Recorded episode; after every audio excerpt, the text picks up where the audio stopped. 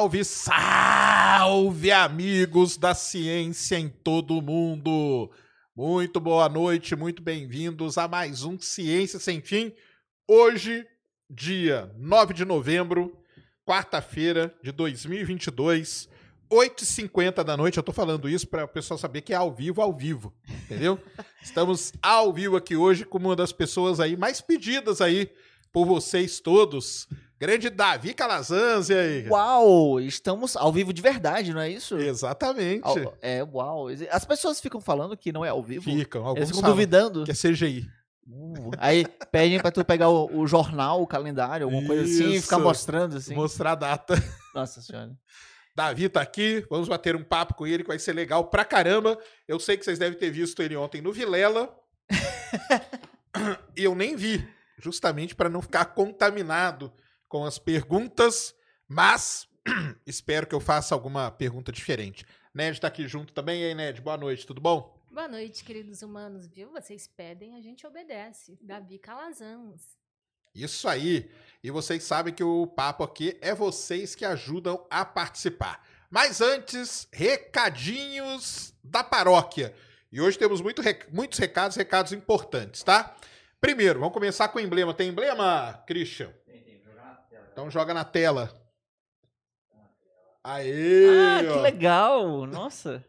Gostou? Nossa, eu quero, eu quero muito essas imagens, tá? Eu Vou- quero muito essas Vou te imagens. mandar. Isso aí, tem emblema aí pra você resgatar. Qual que é mesmo? O código?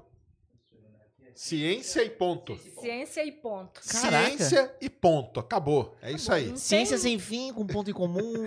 Podia ser ciência em comum também, né? Entendeu a referência? Ponto sem fim, né? É, pode ser qualquer uma dessas coisas. Então baixe lá, lembrando que ele fica disponível até 24 horas após aqui o programa, lá na plataforma nv99.com.br barra Ciência Sem Fim. Muito bem, primeiro recado super importante, Insider Store tá aqui com a gente. Uh, Começamos o mês de novembro e você está ligado que no mês de novembro nós temos ela, a Black Friday, isso mesmo. Black Friday, então vão ter descontos aí impressionantes. Aliás, já está valendo para vocês aqui 15% de desconto aqui no Sem Sem Fim.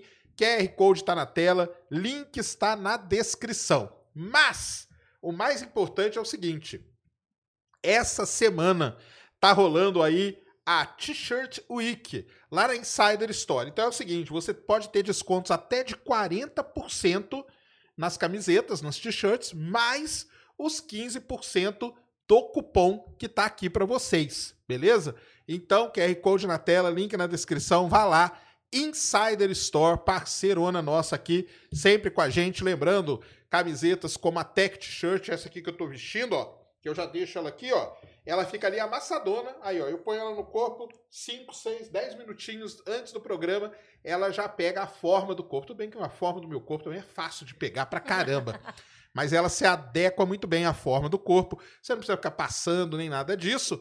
E o Davi ganhou aqui um presente, tá? Oh! Ó, Isso tá eu vendo? não sabia. É, Obrigado. surpresa aí, tá vendo só? Agora eu vou ficar bem desamassado. Isso, isso Pra, aí. ale- pra alegria de minha mãe, pra alegria de minha noiva também. Elas odeiam que minhas camisas ficam amassadas. E, ficam- e eu, e eu fico sempre falando, não, mas eu não tenho tempo pra desamassar elas. Agora, Aí. agora eu vou ter. Agora com o Insider não tem problema. Passe lá então, galera. QR Code na tela, link na descrição. E o outro recado é super importante. É o seguinte: semana passada teve aqui com a gente o Tunico, né? O CEO da Campus Party Brasil. E o Ciência Sem Fim estará na Campus Party Brasil a partir de sexta-feira, dia 11, que começa a Campus Party, vai até dia 15 de novembro. Nós estaremos lá, ta- estaremos lá numa bancada com câmeras, microfones e tudo mais, fazendo podcast de lá, conversando com o campuseiro, conversando com convidados, batendo papo, mostrando palestra, vai ser legal pra caramba. Campus Party, né, que vocês tiveram, viram aqui como que é, é uma feira aí muito interessante. É uma feira, né? É um encontro, mais, mais um encontro do que uma feira, tá, galera? Que você encontra lá o pessoal de empreendedorismo, games, a galera da ciência que tá sempre lá também. Então você, você pode fazer negócio lá na Campus Party, se você tem uma empresa, uma startup, tem um monte de coisa. É um ambiente legal pra caramba e esse ano estaremos lá e vai ser muito legal. E Além disso, além deles darem um lugar lá pra gente, pra gente ficar bonitinho e tal, tem duas coisas muito importantes. A primeira é o seguinte: se você quer ir lá encontrar com a gente, você pode ganhar, ter um desconto aqui, ó, especialíssimo para nós de 15% de desconto usando o código CSF, que é Ciência Sem Fim, na CPBR 14. Então, usando esse código, você vai ter 15% de desconto, beleza? Para você poder entrar lá na Campus Party, não é isso? Isso. E E tem mais. tem mais. Então, essa é a primeira coisa. Aguenta aí. A segunda, e mais legal de todas, é a seguinte. Hoje, durante o programa, nós vamos premiar quatro pessoas com ingresso para Campus Party. Mas preste atenção na regra que é muito importante. E tem a ver com o Davi Calazans. Olho no lance. Tem a ver com o Davi. Nós vamos fazer uma pergunta, tá? Em algum momento também, não vai ser agora não. Em algum momento eu vou fazer a pergunta. E a pergunta tem a ver com o canal dele, que é o Ponto em Comum. Então você fique ligado. E já se inscreve. E já se inscreve no Se canal inscreve dele, que que é ele tá importante. quase batendo um milhão. É. Se inscreve lá. E aí é o seguinte: as quatro primeiras pessoas que responderem aonde? Na plataforma nv99.com.br barra ciência sem fim. Respondeu a pergunta na plataforma, os quatro primeiros respondeu certo, né? Tem que responder certo a pergunta que nós vamos fazer que tem a ver com o canal dele. Os quatro primeiros levam o ingresso. E aí você vai poder ir lá, encontrar com a gente, conversar com a gente e tudo mais. Entenderam? É isso? Isso aí. É isso? Tem alguma coisa para acrescentar, Ned? Ou é isso mesmo? Não, isso aí e vai ser bem legal, não percam. Vocês vão ter oportunidade de tirar foto com a gente, de conversar com a gente, que a gente vai estar lá na campus. Então, vamos estar lá com os campuseiros, vai ser bem legal e palestras incríveis. O Davi tá querendo ir também, né? É. Não sei se eu vou, infelizmente. Isso aí. Mas Então você ganhou o ingresso, vai poder ir lá, bater um papo. Ah, sempre tive vontade de falar um negócio aí nesse podcast. Estaremos lá, microfones abertos para todos vocês. Beleza? Então entenderam, né? Vai sair uma pergunta, assistam, porque vai ter a pergunta. Tá relacionado com o canal Ponto em Comum. Então já entra aí, Ponto em Comum, vai estar relacionado com o canal do Davi. É, veja todos os vídeos agora. Todos os vídeos agora são quantos? Ah, só uns 300 Só uns talvez. 300. tá? Dá tempo, sim. Vai ser uma pergunta relacionada com o vídeo. Você respondeu lá na plataforma, em nv99.com.br barra ciência sem fim. Os quatro primeiros levam o ingresso. Show de bola? E lá na plataforma você também pode virar membro aqui do canal, concorrer a esse belíssimo telescópio da Celestron e mandar sua pergunta. Lembrando que na plataforma você manda áudio e você manda vídeo também para a gente trocar essa ideia aqui junto com vocês, com o grande Davi. É isso de recado? Isso. Hoje foi recado, hein? Mas anotaram tudo aí, né? Então, Nossa, que telescópio bonito, viu? A propósito. Os telescópios que dá celas são legais pra caramba. Davi, cara, um prazerzão, muito boa noite. Obrigado por ter Boa vindo, noite. aceito o convite. Valeu demais. muito bom ter você aqui. É, a gente se conhece virtualmente, né? Uhum, Aí há dos- muito tempo. Dos grupos e tal, não sei o quê. Bem, todo mundo que vem aqui no comer, eu sei um pouco da sua história, mas a galera que não sabe, e porque você é um cara divulgador científico, trabalha Sim. com ciência e tudo, eu sempre pergunto qual foi assim o caminho que te trouxe até esse momento aí da sua vida.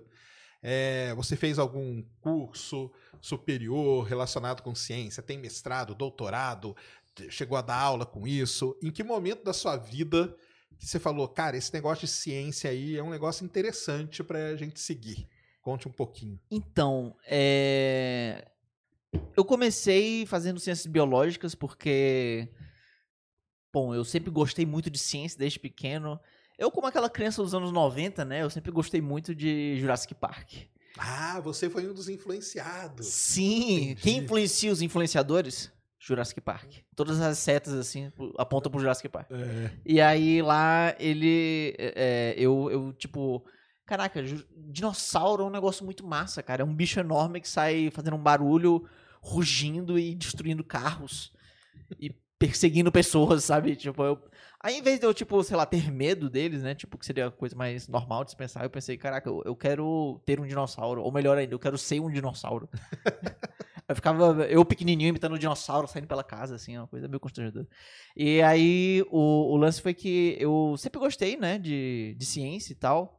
É, eu, eu, eu, eu sempre fui uma pessoa muito curiosa e queria muito testar coisas. Por exemplo, eu fiz um, um, uma coisa que eu acho que eu não falo tantas vezes assim, mas pensando em retrospectiva faz sentido. Porque eu, quando era pequeno, eu, eu participava de um, um cursinho lá que eu, eu demorava muito para fazer as provas, sabe, essas coisas. E aí o pequeno Davi foi para um cursinho, que a mãe dele achou que talvez fosse meio preocupante isso. E aí eu fui para esse cursinho para poder fazer as coisas mais rápido. Sendo que eu não queria, eu, não- eu, tipo assim, eu queria fazer as coisas melhor e não mais rápido. Entendi. E Aí... É caprichar mesmo nas coisas. é, seu defeito. Ah, eu sou muito perfeccionista, né? Assim. Mas o, o, o lance foi que eu realmente demorava mais, talvez mais do que eu, eu deveria. E aí eu, eu entrei nesse cursinho e aí eu comecei a fazer as coisas mais rápidas, mas só dentro do cursinho. Por quê? Porque dentro do lugar onde fazia aqueles testezinhos, sabe? Essas coisas pra aprender a ser mais rápido. Tinha também uma sala do lado que era gigante e cheio de coisas, cheio de treco. E era cheio de brinquedo e tal, mas a coisa que mais eu achava mais foda de todas eram pequenos bloquinhos de madeira. Tipo como se fossem dominós. Entendi. E aí eram tantos dominós, mais do que eu sequer poderia imaginar. A minha mente de criança. E aí eu peguei todos os dominós e fazia coisas extremamente. Na minha cabeça eram complexas, né? Talvez não tanto hoje em dia, né? Mas, tipo, eu fazia bifurcações, eu fazia um subindo por cima do outro, sabe? Aí eu, eu fazia aquela. Ah, brincadeira. De tocar em um e sair É. E derrubando aí tudo. caiu o primeiro, aí caiu os outros, assim, eu vejo tudo acontecendo, e aí eu terminava rápido as coisas que eu tinha pra fazer, né? Ou seja, é, parecia que tava fazendo efeito, né? Mas é só porque eu queria ficar brincando com aquilo com o tempo que me sobrava. Entendi. E aí, e aí eu sempre tive essa coisa da curiosidade, né? De ficar experimentando coisas e tal. E aí eu fiz ciências biológicas na UFC, na Universidade Federal do Ceará. Legal. Não tem nada a ver com porradaria, essa UFC pelo menos. E aí eu, eu fiz intercâmbio, e nesse intercâmbio eu digo que foi importante porque eu, eu acho que foi um momento de quebra, né, assim, de, de expectativas, né, do, do que eu tava imaginando que ia ser as coisas, porque acho que se eu não tivesse feito intercâmbio, talvez eu não tivesse feito um canal. Ah, olha que Foi legal. no do- o intercâmbio do Ciência Sem Fronteiras. Sim, naquela o- época do Ciência Sem É, Fronteiras. né? época boa. O, quando você entrou em Ciência Biológica, você entrou pra estudar dinossauro. Você queria seguir a carreira do Pirula, né? É, eu tentei ser pirula, mas faltou rumo e cabelo. e sobrancelha. O que sobrou nele faltou em É, você, né? Exatamente, exatamente. Mas que você entrou é, mesmo pra isso. Pra, e, você queria seguir uma carreira acadêmica mesmo? É, eu De queria. pesquisar É, é, dinossauros? eu, tudo? eu queria mesmo. Eu, eu de vez em quando eu lia alguns artigos e tal. Aí, de- aí depois, no meio do caminho, eu descobri que eu queria é, estudar mais é, comportamento animal e tal, sabe? Legal. Aquela coisa bem da evolução mesmo. Ah, muito sim. legal, muito legal. Sei de algumas coisas que. é, até hoje eu sinto mais vontade de falar disso em vídeo, mas eu acho que por ser uma coisa que seria mais da minha área, eu fico às vezes evitando de falar isso nos vídeos pra não ficar muito é, acadêmico, sabe? Porque Entendi. já que é a minha área, eu, eu tenho esse medo de ir demais, entendeu? Aí eu no canal eu falo de várias coisas, né? Mas enfim, antes de surgir o canal, quando eu fiz o intercâmbio e tal, eu acabei com o dinheiro da, com o dinheiro da bolsa, lá também as coisas são mais fáceis, né? No, em- Você foi pra onde? na Inglaterra, né? Ah, é? Na Inglaterra. Isso dá onde lá? Qual cidade? É em Hull. H-U-L-L. Fala Hull, né? Fica Mas onde? Fica no norte da Inglaterra. Ah, no norte? É, é desgraçadamente frio. Nossa, imagino. Não, eu falava para as pessoas lá que. Não, E você na minha cidade onde? de Fortaleza. Então, isso que é, né? Para o pessoal saber, né? Que você saiu de Fortaleza, do Ceará. Conhecida como a Terra do Sol. Sim, e tem bastante sol lá. Aí eu falava pra, pra aqueles po- próprios criaturas britânicas, eu falava, não, lá em Fortaleza faz todo dia, basicamente o ano inteiro, mais de 30 graus, em algum momento do dia. Aí eles ficaram, meu Deus, cara, você tá morrendo aqui então, né? Eu, sim, disse eu, assim, congelando, né? Caramba, foi, uma, foi um Não, choque. foi, né? foi, foi estranho, mas depois acostumei. Mas Entendi. assim, o ponto foi que lá tinha algumas facilidades, aí eu consegui comprar um computador que era razoável, consegui comprar uma câmera, uma DSLR, né? Uma câmera que dá pra tirar foto, mas filma também. Uma, um microfone também. E o microfone, tipo assim, o, o PC era pra jogar. O, a câmera era pra bater foto, o microfone era porque, sei lá, eu queria aprender a cantar, alguma coisa assim. E no fim eu não fiz nada disso com tudo isso, eu só peguei Juntou tudo as aquilo, três coisas. juntei as três coisas e pensei, cara, por que eu não vou fazer um canal, sabe? Porque eu era uma pessoa que era muito ah, heavy user, né? Usuário pesado de YouTube, né? E eu adorava ver tudo quanto é coisa de canal, eh, principalmente relacionado à ciência. Eu diria até que eu via mais do que hoje. Engraçado isso, né? Porque às vezes. É, porque às vezes hoje- trabalhar, né? É, quando você começa a trabalhar, você, tipo, às vezes, quando sobra um tempo livre, aí às vezes eu não quero ver algo relacionado à ciência, sabe? Porque eu fico muito imerso o tempo todo nisso durante o trabalho. Aí eu, não, quer saber, eu vou ver, sei lá, um reality show bizarro só agora. Sim. É bom pra dar uma, né? É, É, isso é verdade. e, e aí foi isso, aí eu, eu, fui, eu fui melhorando, passei os primeiros anos do canal um pouco eh, difíceis, né? Porque acho que começar do zero é sempre difícil, né? Você Sim. começou o Space Day do zero, Do né? zero, cara. Falando, é o que eu falo que o pessoal são anos falando pra parede, né, cara? é anos falando pra parede, não tem como, não É. tem como. Mas quando você voltou, você ainda, você voltou e já tinha terminado o curso, foi isso? Eu voltei e fiz só mais um semestrezinho. Ah, tá. E aí eu não, não segui carreira acadêmica Entendi, e fui já direto na, na criação de conteúdo. entendi. O que eu diria que não é, é- algo recomendável para as pessoas, viu? Porque não façam isso, pessoal. Não larguem tudo para fazer criação de conteúdo, porque é extremamente arriscado e pode não dar certo. Ah. E eu acho que foi um, foi um erro que eu fiz, mas ah, parece que não foi um erro hoje em dia, mas só porque deu certo. Se Ah, é? não tivesse dado certo, Mas por que, que você pensa isso? Você, você acha que você devia ter feito o quê? Não, Continuado? Não, não, eu acho que eu deveria ter tido um plano B. Entendi. Ou melhor, eu devia ter tido um plano A, mais assim, digamos, concreto, né? Mais fácil de dar certo. E o plano B ficava a divulgação científica. Mas aí eu. Eu gostava muito do que eu fazia ali no, na divulgação. E aí eu, não. Eu vou só me mergulhar aqui e seja o que Deus quiser, né? Entendi. Entendi. Mas o, o lance seguinte também. É, quando você tá na faculdade, né? Não sei lá, isso aí você conta aí pra gente. Hum. Dentro, não tô falando assim no YouTube e tal, não, mas dentro da universidade você já tinha ouvido falar em divulgação científica? Como que é? Não, então, é engraçado isso, porque eu diria que foi é, conhecendo você, outros divulgadores, que eu fui. Isso já com o canal, né? Eu, eu fui percebendo que o que eu fazia não era simplesmente vídeos pra internet. Mas tinha algo muito maior do que aquilo. Não, não é, assim, questão de ser youtuber, é questão de ser divulgador científico Sim. que usa os vídeos numa O plataforma. meio, né? É, o meio, o é, o meio é vídeo. esse. É. É é. isso. Mas dentro da universidade você nem, nem ouvia falar. Não, O cara, nem... não. É porque assim, eu fiz faculdade, entrei em 2010, naquela época tinha divulgação, né? Claro.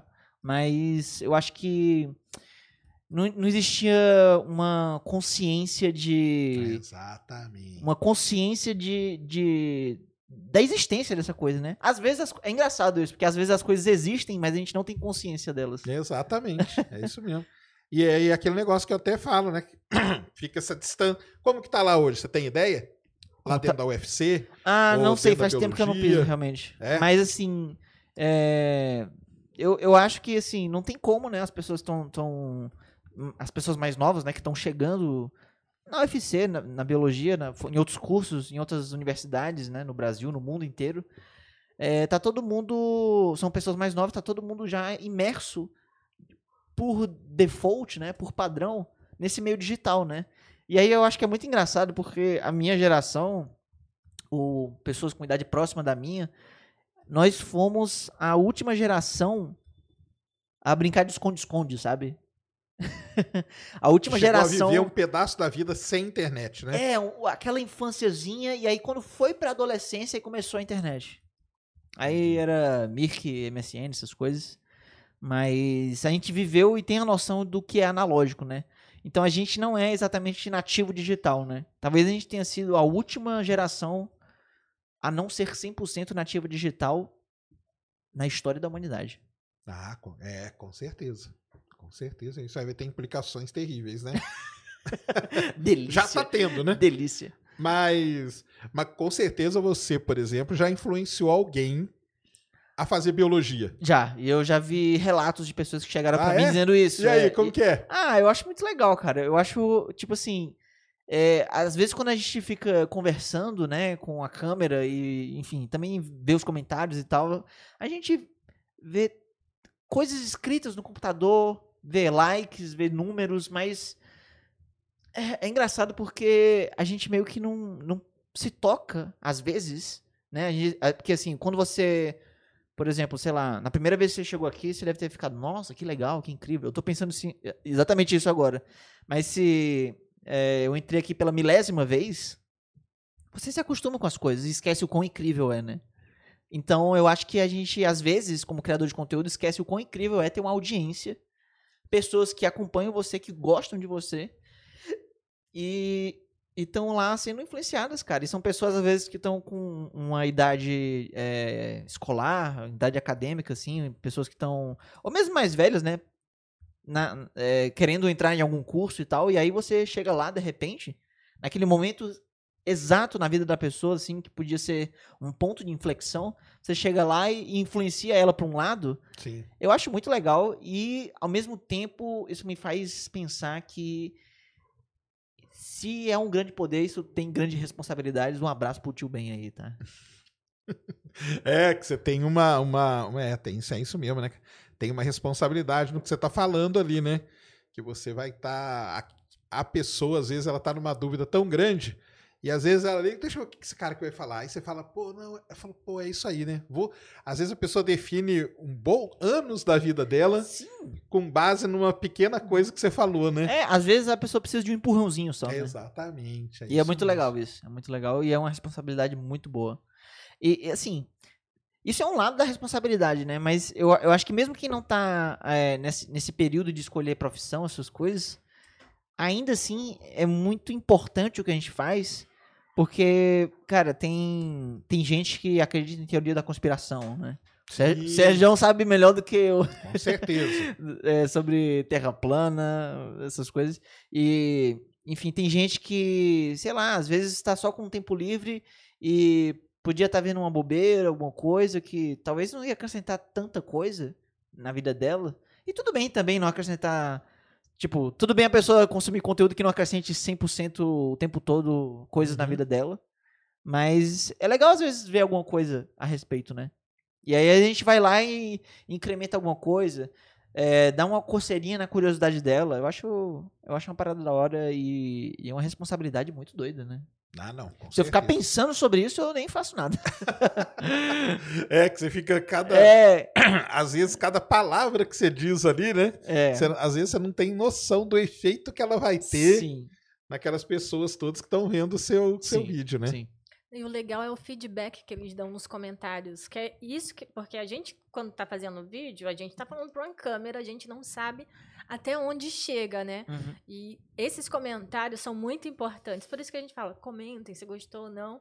Porque é importante para saber. Inclusive, eu lembro uma época quando você começou, que você até ficou meio desanimado, bem desanimado. Sim, né? eu quase parei o canal já. É, exatamente. Já, quase Então parei. é importante esse feedback do pessoal. É porque, assim, criação de conteúdo é uma coisa que pode ser glamurosa, mas na prática não é muito não, sabe? É muito trabalho e é uma coisa que não te dá segurança de nada. As coisas podem, de repente, mudar no algoritmo e você se lasca e é isso, um abraço. Então, acho que ter o apoio das pessoas é muito essencial, sabe? Porque eu acho que criar conteúdo, seja de ciência ou o que quer que seja, é muito sobre conexões, né? Então, você fazer a conexão com, com as pessoas que estão te assistindo, ter o seu público fiel, né? Eu acho que é, é algo muito importante. Com certeza. E você quase desistiu por quê? Cara, porque lá no início eu tava há, imagina, né, há três anos tentando fazer o meu plano A dar certo e não tava dando certo. Por isso que eu comentei isso, né, que tem outros planos, né? Não, não tem só o plano A, tem o B, o C, o D e, e por aí vai. E, e aí eu não tava conseguindo, eu tava tentando, já tinham três anos disso, eu basicamente desisti. Aí eu fui pro, pro, pro um, um evento que tem, né, de um fundo chamado Serra Pilheira e tal, que ele ajuda a ciência e a divulgação científica. Aí eu, eu conheci muita gente incrível, eu fiquei mega empolgado de, de voltar a fazer as coisas. Eu meio que tinha parado por um mês já, mais ou menos. E aí eu, cara, muito, muito foda tudo isso, vou voltar. E, e aí eu voltei e acabei reformulando muita coisa do canal. Foi a época, por exemplo, que eu, eu tirei a, a- o Gobertos, o Miguel, sabe? Eram. Quem, quem O é. pessoal sente, sente falta, né, cara? É, o pessoal sente falta. E Você foi tinha que ter difícil. deixado, cara. Não, mas foi difícil, viu, tirar isso. Porque eu achava que era algo central do canal, isso. Tipo, faz parte da identidade central do canal. Não, pode falar. E, e aí eu, eu achava que isso não podia sair. Mas eu tirei e segui adiante. Podia não ter feito isso. Mas naquele momento eu achei que eu deveria. Mas Eu- você achou o quê? Porque assim, ah, vou tirar p- pra mostrar que realmente é uma quebra. Tipo, Sim, antes e depois do. foi uma do- quebra total. antes e depois do total. Miguel. É, before Miguel e After Miguel. É. B- BM. Dele, né? É. Mas, é, pois é, eu queria fazer essa quebra para as pessoas entenderem isso. Entendi. E, e eu queria dar uma outra cara pro canal, que eu acho que talvez ter, ter o Miguel, o Fantoche, né? E, e, aquele- e aqueles bonequinhos de palitos, o Goberto, talvez não, não, não encaixasse. E, e depois disso eu mudei mais outras vezes, né? Agora eu tô passando por. Acho que pelo. Pela segunda maior quebra no canal. Agora. Porque saiu hoje, hoje é quarta-feira, saiu um vídeo que é, a gente tem ilustrações autorais, que a gente tem animação na maior parte do vídeo, sabe? É, é uma coisa que a gente tá fazendo. tá caminhando pra ser uma coisa mais autoral, por exemplo, como é o Nostalgia Animado, por exemplo. Que é, é só com, com, com assets, né? Com desenhos. Ah, você quer meio que tirar a sua cara. Não, não, eu Não? vou ficar com a minha cara, mas assim, em vez de aparecer uma imagem de terceiro, coisa do tipo, vai Ah, ser tá. tudo Quando autoral. As coisas vão ser vocês vão É fazer. isso, vai ser Entendi. ilustração, vai ser desenho, vai ser essas coisas. Ah, legal. E, e eu tô mega empolgado, cara. Eu tô com um- uma equipe muito legal, muito boa. E eu tô muito satisfeito, assim, do, do resultado que a gente tá conseguindo. E eu acho que é só o começo. A gente quer virar uma Pixar aí, né, basicamente. Maneiro, maneiro demais isso aí. É, a gente tá almejando alto. Não, isso aí é legal demais. É, e esse negócio de desistir aí, todo mundo passa por essa, né? Quando quando é o seu plano A, né? Uhum. Tem isso, né, cara? Porque se aquilo ali depende, né, da sua, sua vida, a sua existência depende daquilo.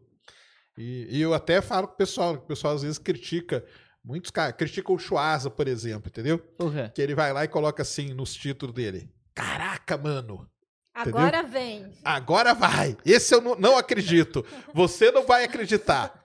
Aí o pessoal, pô, lá o que eu falo, cara, eu já falei pra vocês, odeie o jogo, não o jogador, entendeu?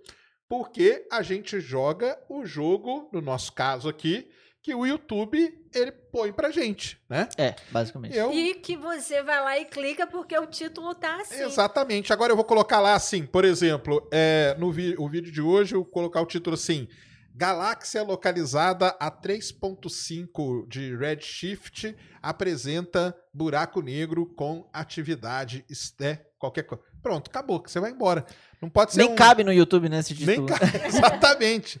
Mas tem um pessoal que, que pega nisso, né, cara? Uhum. E, e eles não entendem, né, que o, tão- quantos milhares, ou sei lá, quantos milhões de vídeos estão sendo subidos toda hora e de algum jeito a gente quer chamar a sua atenção. É uma competição muito grande pela atenção das pessoas, né? É a economia da atenção, né? As pessoas chamam, né? Exatamente. E aí é difícil você competir, por exemplo, com, com qualquer coisa que tome tempo da pessoa, né? Porque a gente acaba é, competindo pelo, pelo tempo, né? A pessoa tem um tempo limitado, tem 24 horas no dia, e aí ela. Bom, cheguei em casa do trabalho, da faculdade, e vou ver o quê? Pode ser que ela veja um canal do. um- o canal do, do Sérgio, o meu. Pode ser que ela veja uma alta produção hollywoodiana. Pode ser qualquer coisa. A gente, a gente compete com, com qualquer coisa. Exatamente. É isso mesmo. Então não fique assim, cara.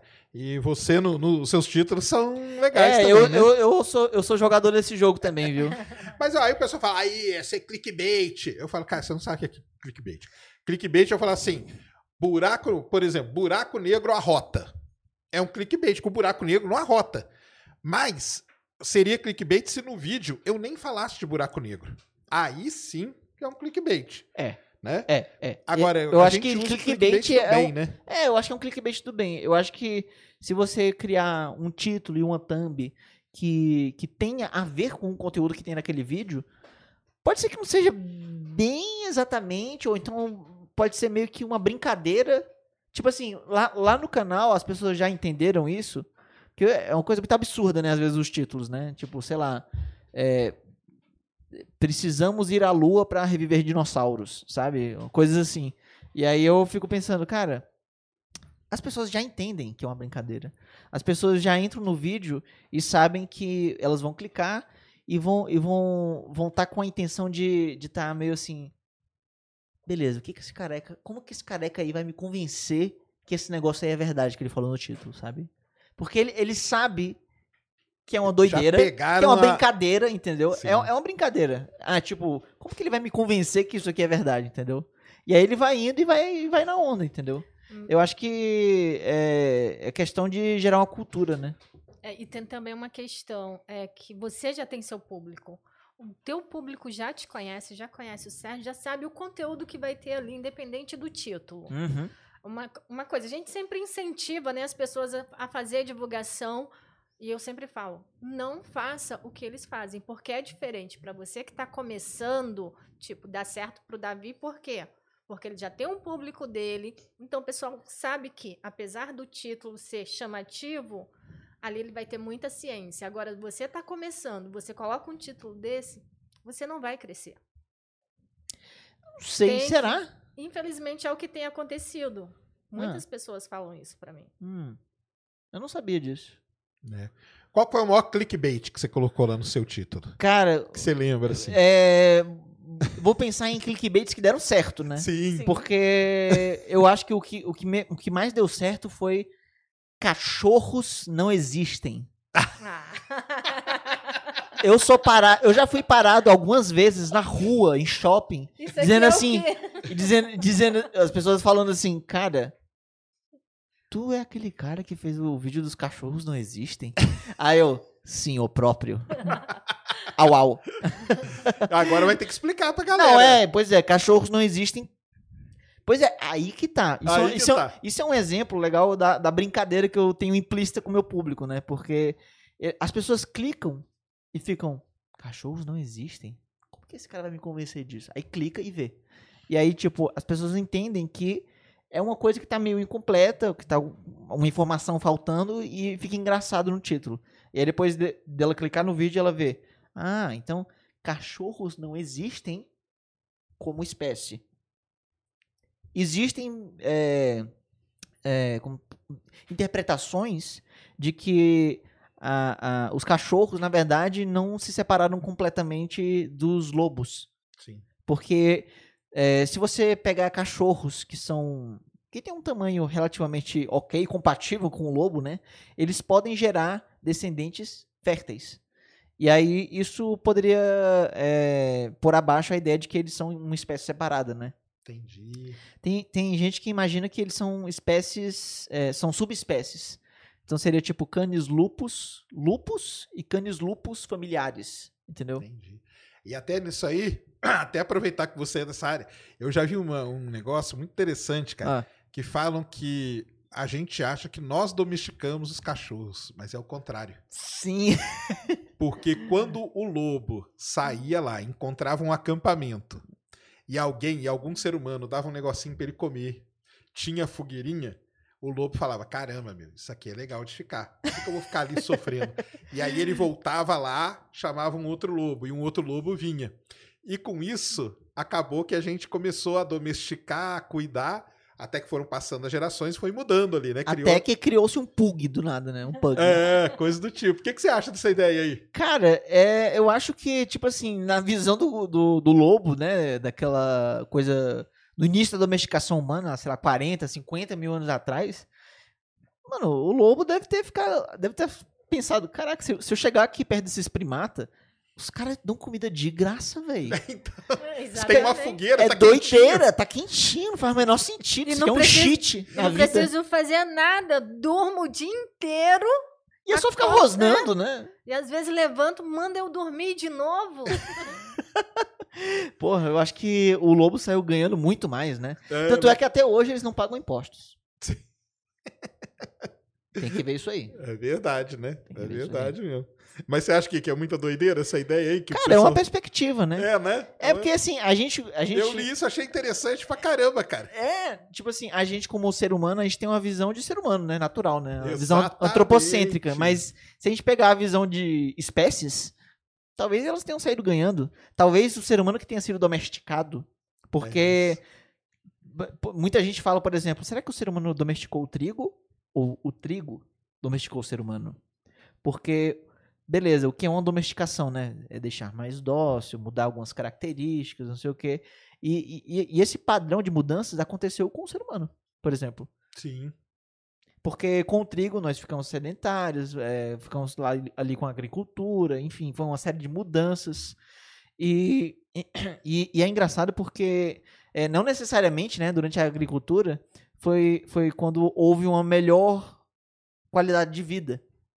Porque o cara que é caçador-coletor, pô, antes da agricultura, né, ele saía, tinha coletava umas frutinhas, pegava um- uma carne assim que o, sei lá, um predador deixou, e aí ele tinha uma alimentação maravilhosa.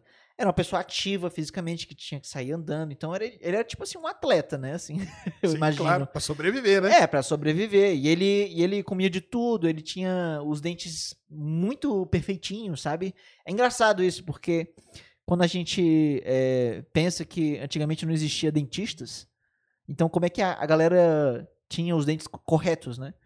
Mas acontece que dentistas estão hoje aqui pra ajudar um problema que a modernidade trouxe. Exatamente. Porque a nossa alimentação faz a nossa mandíbula não se desenvolver muito num período crítico da nossa infância. E aí, tipo, ela fica um pouco menor do que deveria. E aí, sei lá, falta espaço. E aí não cabe. Todos os dentes ficam meio entremelados, um em cima do outro. Outros nem tem espaço de nascer, né? Os sisos, né? E esses caras não, eles vivem a vida, os caçadores-coletores, né? Eles vivem a vida que os nossos genes é, querem que ele viva, entendeu?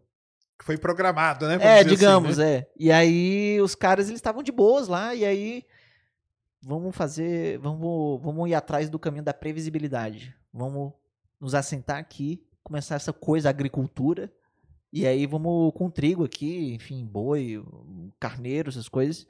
E aí o ser humano tava achando que tava por cima de tudo, né? Mas é, ele teve problemas nos dentes, ele teve problema por ser muito sedentário, é, teve problema.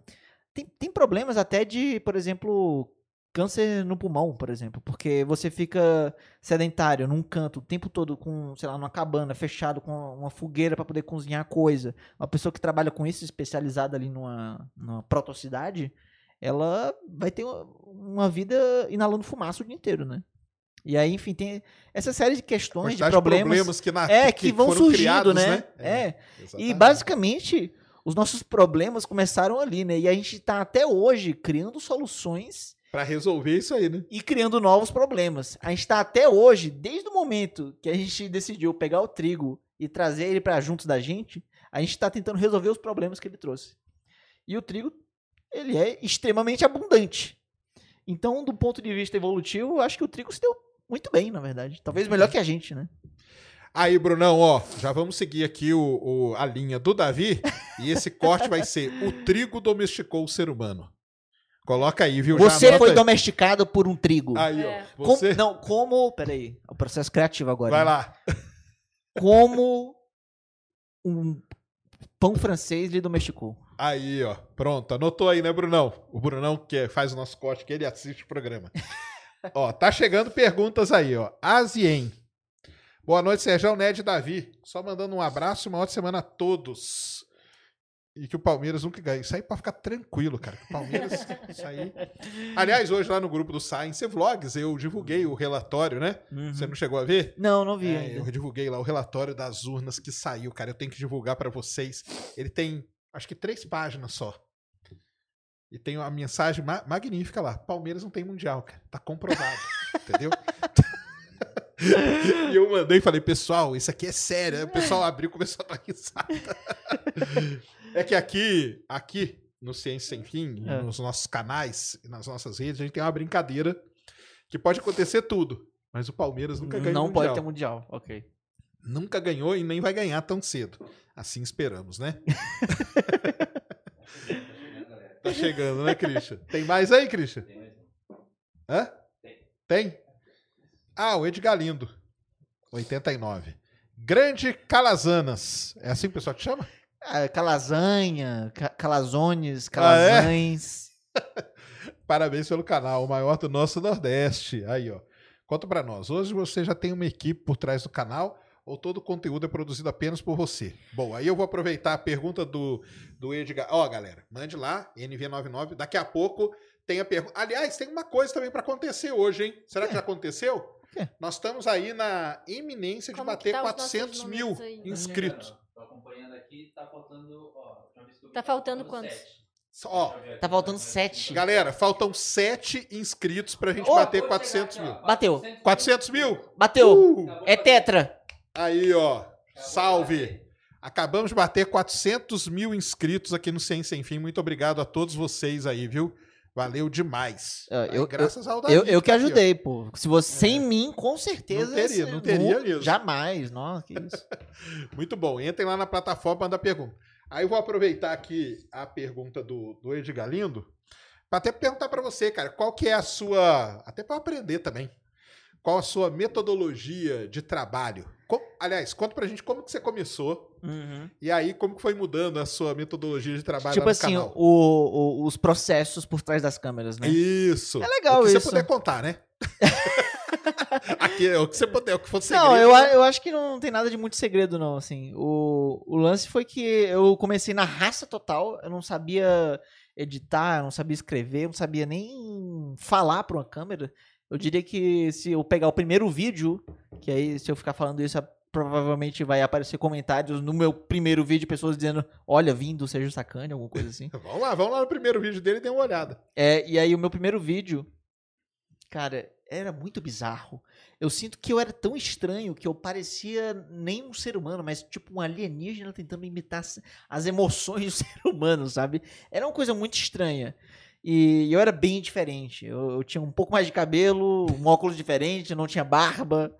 Mas assim, eu eu fazia tudo sozinho e tipo assim, eu não eu era da vim da biologia, né? Eu não, eu não tenho o menor conhecimento sobre, por exemplo, como que edita coisas, né? Então, a coisa mais básica do mundo, sei lá, como faz um corte. Eu tinha que pesquisar como faz um corte no programa tal. E aí eu ia pesquisar. E aí, tipo, era, era muito na unha, sabe? Era muito aos pouquinhos, eu fazia tudo. Eu fui aprendendo depois com o tempo, as coisas foram melhorando, sendo que mesmo eu sabendo fazer relativamente bem cada etapa do processo, eu imaginei que seria legal eu ter alguém que soubesse fazer melhor do que eu, tanto para a coisa sair melhor, mas também para me deixar mais tempo livre. Entendi. E quando você começou, você pensou assim, bem, eu sou da biologia, então vou focar em temas aqui. Como que foi a sua, a sua ideia ali? Ah, a questão dos temas? É. Ah, os temas, eu acho que sempre foram bem variados, na verdade, sabia? Porque eu acho que dá pra dizer que tem algumas linhas de, de, de temáticas, né, do, do Ponto em Comum, que é biologia, né, vida e evolução. Tem até as playlists lá no, no canal. Vida, evolução, outra que é o espaço, outras que são conceitos de física, meio ambiente, sabe? Então, eu, eu, tenho, eu tenho essas linhas, né? E aí Aí pra eu... pegar uma segurança no começo, você falava daquilo que você, logicamente, sim, né? Sim, sim. Manjava mais. Aí Sim, com o sim. tempo você vai pegando o traquejo, né? Mas eu tenho, eu tenho, eu acredito muito que mesmo você não sendo da área, eu acredito, eu tenho isso pra mim, que é possível você fazer um bom roteiro. Essa aí porque- sabe que é uma das maiores tretas dentro da divulgação científica, né? Você tá ligado, né? Pois é, mas eu, eu Já acredito. chegou em você essa treta? Já, eu já, eu já vi falar, eu já vi pessoas falando que não é o ideal isso, né, e tal. É, mas eu acho que se você fizer uma, tiver boas fontes, você vai ter um bom embasamento e você vai conseguir fazer um bom, uma boa pesquisa, um bom roteiro. Agora, claro que existem limitações. Por exemplo, existem coisas que eu não me atrevo a falar. Porque eu acho que são muito diferentes do que é o- a, a minha zona de conforto. Por exemplo, beleza, eu fiz biologia.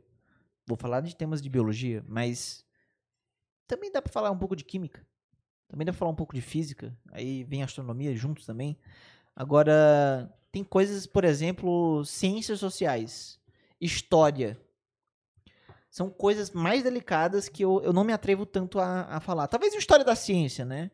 Mas é, outras coisas, além disso, eu, eu, É, eu acho que tema tem... da área de história mesmo, tipo, sei lá, guerra de não sei o quê, né? Ah, Coisa sei assim. lá, nazismo, sei lá, alguma coisa assim. Eu não vou... Guerra na Ucrânia, É. guerra não sei aonde. Não, nem me meto, de jeito nenhum. Porque eu acho que, primeiro, tem pessoas melhores.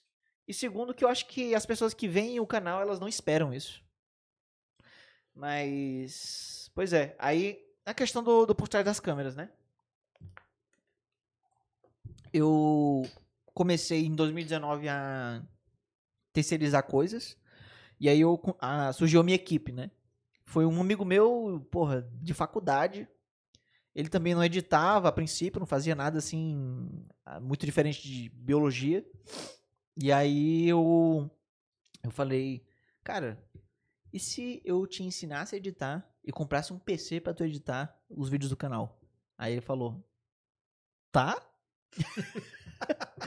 E aí a gente começou aí. Ele é, é, é o Rodrigo, o Rodrigo ele am- amigaço meu brother e aí ele edita até hoje e tem um, um timing maravilhoso pra, pra piada, pra essas coisas. É, eu acho que às vezes eu fico até meio assustado como que ele entrou na minha mente.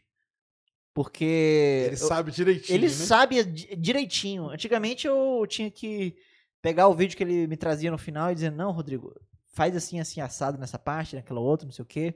Mas hoje em dia ele só manda e tá tudo certo. Confiança total. E aí passou um tempo, né? Chegou 2020, aí 21, até agora só eu e o Rodrigo mesmo, sendo que aí quando chegou 2022, eu resolvi mudar. Em uma questão de meses, né? A gente ainda tá em 2022. A gente agora tem também uma pessoa no motion, que é pra fazer animações, e uma pessoa pra fazer ilustração. E Mas o tam- roteiro é, é em você. Você que, que, que mantém. eu agora terceirizei também o roteiro. Entendi. E aí a, é, a, é a minha noiva que inclusive faz o roteiro. Ah, que legal. É, e ela, eu tirei ela também do, do emprego dela. e aí eu, ela, ela faz é, os roteiros. Ela é uma pessoa bem inteligente e ela pensa muito parecido comigo, então deu muito certo. E também tem pessoas assim mais de fora, né? Que é, isso é uma coisa que vai variando mais, que vão fazendo pesquisa de, de, de roteiro. Então são pessoas fazendo pesquisa de roteiro, são é, é, tem a roteirista, tem a pessoa que faz edição, tem o motion, tem ilustração. É, não sei, depois eu poderia, não sei, ir atrás de alguém de social media, não sei. Eu- a ideia é é continuar crescendo e, e- e tornar sustentável. E dominar o mundo, né? No processo. Claro, isso aí lógico, né? Porque o seu roteiro, o seu, o do Pedro Loso, do, do Lito, vocês têm uma, uma linha de roteiro que é muito maneira, né, cara? Que vocês usam aquele lance do famosíssimo storytelling, né? O storytelling que chama, né? É, né? É, E é muito gosto. bem feito, né, cara? Isso aí é legal demais. É um negócio que é. Você aprendeu isso aí ou foi, foi fazendo? Como que foi? Foi fazendo. Foi fazendo mesmo. É, literalmente eu escrevi centenas de roteiros e aí uma hora eu aprendi a escrever. Aprendeu, né? É isso aí, nada é. É assim mesmo. Mas que escrever, tem que escrever, né? Não, é, eu acho que não tem segredo, né? Se você quer ser bom em alguma coisa, você tem que fazer bastante dela, né? Sim. Talvez você aprenda mais rápido ou mais devagar, mas você tem que ten- tentar, né? Ah, E errar bastante. Bastante. que faz uma diferença muito grande, né? Que você Sim. vê um negócio bem roteirizado, né? É, com, com esse storytelling aí que a gente chama, né? Que você entende bem, né? É que na verdade nada mais é que contar uma historinha, né? É. Pegar aquele tema ali em cima dele e tentar fazer uma história que seja, né? Envolvente, cativante, algo do tipo, né? É, e é engraçado porque às vezes, é, para fins você- de storytelling. Não, Hoje. não, pode ir. Não, termina. para fins de storytelling, a gente às vezes escolhe fazer coisas que podem ser consideradas menos didáticas, por exemplo. Entendi. Porque às vezes pode acontecer de você ter que escolher entre ser mais didático no vídeo ou seguir um storytelling mais eh, definidinho, sabe? Por exemplo, eu posso falar de carros. E eu digo que existem duas categorias de carros: os que são branco e os que não são branco. Eu posso deixar claro essas duas categorias já de cara. Porque a pessoa fica mais esquematizada na cabeça. Eh, Ela fica pensando, carros. Dentro de carros tem carros brancos e os não brancos. Então, ok, aí vai falar agora dos brancos, depois dos não brancos. Então já fica mais previsível. Sendo que eu acho que não. Assim, eu tenho pra mim de que isso não é tão legal, essa previsibilidade. É, sem, é sempre bom no, no roteiro, eu, eu tento, né? É segurar a informação. Porque eu acho que é no fim, é isso que séries e filmes fazem, né? Porque, enfim, né? São produções audiovisuais também, né? Claro. Contam, contam histórias. Não, e, a- e vou- e o pessoal fala assim, pô, gostei de tal série. É porque, na verdade, você gostou do roteiro. É, Você não sabe, mas o que você gostou foi do roteiro dela. exatamente. Né? Muita gente acha que filme tal é bom porque teve um efeito especial e foi não sei quanto pra fazer, mas, cara, no fim, no fim mesmo, as pessoas querem assistir coisas por causa da história. Exatamente. Se a história for comovente, cativante, se for algo que conecte com você, aí você vai gostar. E aí eu pensando nisso, é, por exemplo, nesse exemplo dos carros, né? é, então, ok, fica mais previsível, a pessoa consegue entender de uma maneira mais didática, mas e se eu falar que, sei lá, começar a história com uma coisa que não parece nada relacionado com carros? Eu começo a falar, sei lá, de, de borracha. Por que borracha? Eu cliquei num vídeo de carros.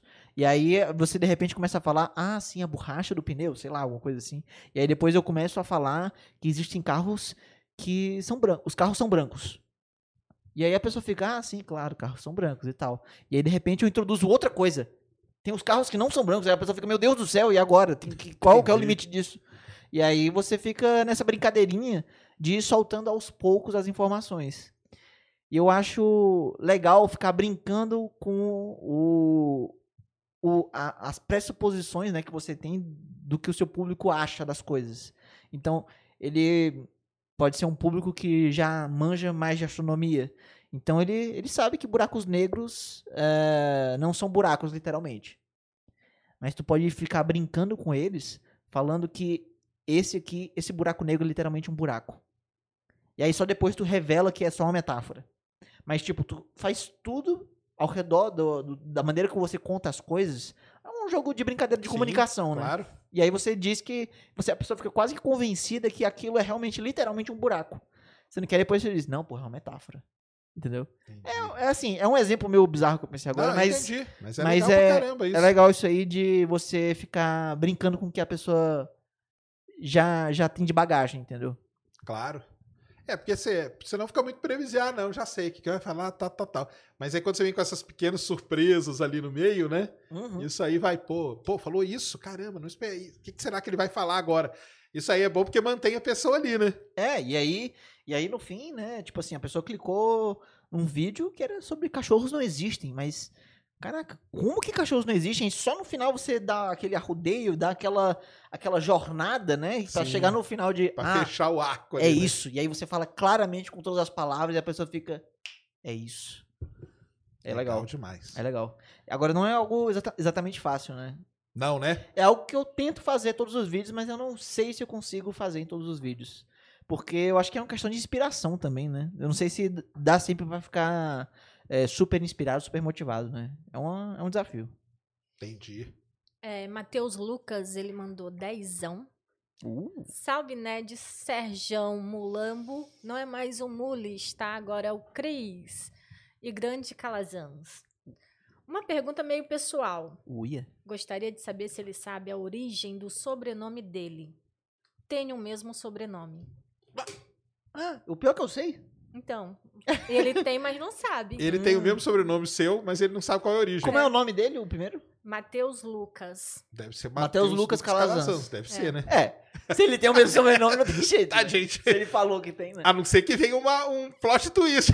Olha só o que eu falei virando contra o feiticeiro Já agora. pensou? Não, não deve ser. Se ele perguntou. Qual Cara- que é a origem do seu nome? Cara, é. Eu não tenho muita certeza disso porque eu encontrei poucas fontes, mas é, a princípio é, existe, existia no Brasil hum, uma época em que, enfim, tinha escravidão, que tinha é, essa coisa da religião de Estado, né? Que as pessoas tinham que ser é, cristãs, tinham que ser católicas, né? E aí tinha aquela conversão forçada das pessoas aqui. E, e aí, tipo assim, Pessoas que vinham, por exemplo, da África, que tinham religião, religião africana, pessoas que eram, é, eram judeus, né? Eles eram forçados a se converter. E aí, quando eles se convertiam pro, pro, pro catolicismo, eles tinham que alterar o, o nome, ou o sobrenome deles, como se fosse um, um renascimento, sabe? A pessoa renasceu pra Deus, sei lá, alguma coisa assim. Entendi, claro. E aí ela ganhava um sobrenome. E aí, às vezes, as pessoas ganhavam sobrenomes relacionados a algo religioso, né? Da religião católica, obviamente. Então era dois santos, sei lá, alguma coisa assim. E aí, às vezes, tinha a ver com, com algum santo em específico, né? E tem, e tem um cara chamado São Calazans, que, que o meu é Calazans, C-A-L-A-Z-A-N-S. Sendo que esse São Calazans é o contrário, o Z e o S. Entendi. É Sans, entendeu? E aí, esse cara, ele, curiosamente, olha, isso que eu fiquei chocado. O cara, ele era, tipo assim, um patrono da, da educação. Olha que legal. Ele era lá da, de Aragão, na Espanha. E aí ele ajudava a arrecadar fundos e tal, da igreja, ou enfim, de, de pessoas que, que podiam doar. E criava escolas para ajudar pessoas pobres, necessitadas. E aí é, tem pessoas aqui no Brasil que ganharam esse sobrenome porque em algum momento ele tem um, um antepassado que foi convertido e aí ganhou esse sobrenome. Entendi. Então, é, é uma explicação interessante, mas ela, ao mesmo tempo não é tão satisfatória, porque significa que se você se chama Calazans no Brasil, é provável que você não tenha. é, é, não necessariamente você vai ter a, mes a mesma linhagem que a minha, entendeu? Nós não somos parentes necessariamente. Por Porque causa nessa escolha de nome, É. acabou saindo, distribuindo, né? Vai que alguém no Pará e outra pessoa no Ceará ao mesmo tempo, em épocas diferentes, decidiram fazer esse negócio quando se converteu, né? Então, tipo, tem muita gente que é calazans, mas não necessariamente é meu, meu parente, entendeu? Entendi. Mas talvez seja também.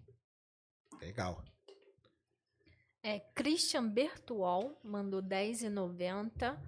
O que você acha sobre a ciência econômica do Bitcoin? Que eu acho da ciência econômica do Bitcoin? eu não sei se eu tenho muito o que acrescentar, não, viu? Mas, sei lá. é, vai, tem a, a blockchain, né? Que usam para poder é, gerar a confiança né, no, no Bitcoin, Isso. né? Eu acho que a, a blockchain é interessante, é, porque é um sistema descentralizado para gerar confiança, né? Que, enfim, não vou explicar aqui agora, porque também não sei os detalhes, mas eu sei que, ao mesmo tempo que é legal, porque você é um, é um negócio que você não tem um banco central, não tem um órgão regulador, sabe? É uma coisa meio Isso, é, poder das pessoas e tal. Ao mesmo tempo, isso é um pouco problemático porque isso gasta muita energia. Então, por exemplo, é, chegou-se a um ponto que, é, tipo, a medida. Imagina que a blockchain é uma, é uma literalmente uma corrente. E aí, cada vez que alguém faz uma transação, alguma coisa, alguém bota um elo a mais nessa corrente. Aí vai ter um momento que essa corrente ela vai estar muito pesada. E aí, tipo, isso gasta mais energia, entendeu? Para poder adicionar novos elos. E aí, ou seja, a tendência é que o Bitcoin gaste mais energia. Posso estar falando uma Sim. bobagem, mas assim, chegou um momento que hoje ele gasta muita energia. Tipo, sei lá, o Bitcoin é uma coisa comparável ao gasto de eletricidade, sei lá, da Argentina. Eu li isso em algum canto agora. E, e aí isso é bastante coisa. Ah, sim, porque E- tem os servidores, né? Que tem que É, ficar ali todo porque- o tempo todo. É, verdade. exatamente. Porque as pessoas não lembram que a internet, sabe? é- e- Isso que você está assistindo aqui agora existe em algum lugar no mundo físico. Claro. Aí não, não é uma mágica que acontece e de repente aparece no- na, na tela das pessoas. Existem servidores, ou seja, computadores especializados. Que esquentam muito. Que esquentam muito. De muita energia para resfriar. Isso. que é um grande problema, cara. É, que exatamente. esses servidores do, do YouTube, do Google, eles são basicamente. Nem parecem computadores, né? Se você entra num lugar de servidor, não é um computador como o seu que tem tela, que tem um mouse e um teclado. Porque ele não precisa ter um mouse, um teclado e uma tela. Então ele é só basicamente o, poder computacional da, do, do seu gabinete.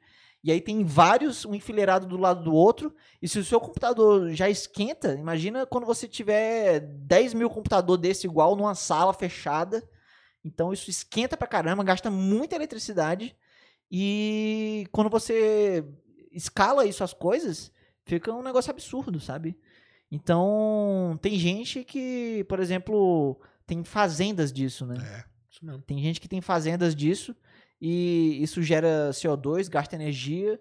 Tem gente que vai, por exemplo, lá pra Islândia, sabia disso? A Islândia é um dos lugares onde mais gente vai lá para poder fazer fazenda de Bitcoin. É. Na, na blockchain, porque lá é um lugar que já é naturalmente frio, Frio, né? Dizer e a energia é bem barata lá, porque tem é, uma falha geológica lá que tem energia geotérmica, né? É isso. E aí é relativamente bem barato. Mas. Enfim, é isso, né? Ca- cada vez que você dá um Google, você está gastando eletricidade de algum servidor em algum lugar remoto do mundo. E possivelmente, se essa energia tiver uma fonte meio suja, você está jogando Tá CO2 ajudando, na né? atmosfera. Isso Por clicar em coisas na internet, no seu computador. Isso mesmo. Nós estamos esquecendo do negócio, né? Que nós falamos do, da pergunta e não fizemos a pergunta, né? Ah! Você falou que ia fazer depois, tá é verdade, aqui. então. Eu tô aqui conversando e não, e não fizemos. Então vamos fazer a pergunta para galera. Olha só. Lembrando, hein? Como que é a mesma regra? A regra é a seguinte. Vai Pra ser uma quem pergunta. chegou depois, o que seria essa pergunta e seria sobre o quê? Isso mesmo. Então é o seguinte, ó. Nós, Ciência Sem Fim, estaremos lá na Campus Party esse ano, de 11 a 15 de novembro, lá no AMB, aqui em São Paulo. E a Campus Party, nossa parceira, ela está disponibilizando quatro ingressos, tá? Que nós vamos presentear você. Você aí que está aqui na live agora. Só que, como que você vai participar? Você vai responder uma pergunta que nós vamos fazer agora, que tem a ver com o Davi e com o canal dele. Ponto em comum. Então entrem lá. Não adianta responder depois a quem estiver aqui assistindo agora. É, você tá vendo Tá. gravado, não, não- já, É, o cara já, a já pessoa é. já ganhou. É, você que tá em 2034, É. não adianta mais. Já passou Rafael. a Campus Party. E outra coisa, Enzo. tá, pessoal? O ideal é que, né? Ou você mora em São Paulo ou esteja em São Paulo, porque uma pessoa vai responder lá, sei lá, da Bahia e não vem, deixa, ah, ele acaba ganhando e não dá oportunidade de quem estaria aqui poderia ir, porque a intenção é o quê? Ah, essa parceria, vocês vão, vão poder estar lá na campus com a gente, vão conhecer a gente lá na Campus Party. Então, vamos lá, hein? Isso aí. É, é, nós vamos, é o ingresso, tá? Ingresso para entrar na Campus Party.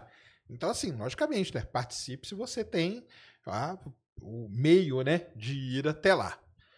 Pergunta relacionada. Ah, e a resposta vai ser aonde? Lá na plataforma.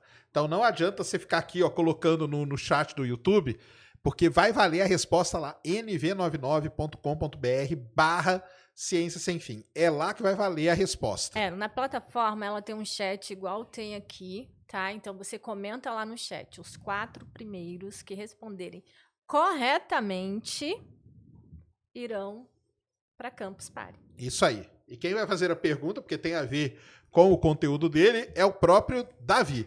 Então mande a pergunta aí pra galera. Preste atenção, hein? Vai próprio lá. indivíduo. É, eu vou fazer a pergunta. A pergunta é como que o bilhar vai acabar ou pode acabar com a humanidade? Quem, quem, quem conhece o canal, quem já viu os vídeos, sabe o que eu tô falando. Já tá com os dedinhos, ó, coçando agora pra responder. Então vamos lá, vamos lá na plataforma, hein? Como o bilhar pode acabar com a humanidade? A resposta tá lá no ponto em comum, hein? Lá É. no canal do Davi. Veja todos os vídeos, né? Veja todos. No caso da dúvida, vê logo tudo, né? Exatamente. E o Christian tá ali, ele vai pegar ali as respostas da plataforma e depois a gente fala quem foram os quatro, os quatro privilegiados aí que vão para Campus Party, beleza? Lembrando que tem os 15% de desconto também para qualquer um que quiser ir lá. É o CSF, Ciência Sem Fim, na CPBR 14. Só para lembrar isso aí para vocês. Muito bem, então, então hoje você já tem uma equipe aí e isso aí mudou, facilitou pra caramba sua vida. Facilitou, deixou mais complexo né, o processo, mas é, deixou, deixou, acho que, a qualidade melhor. É, e facilitou, sim, com certeza.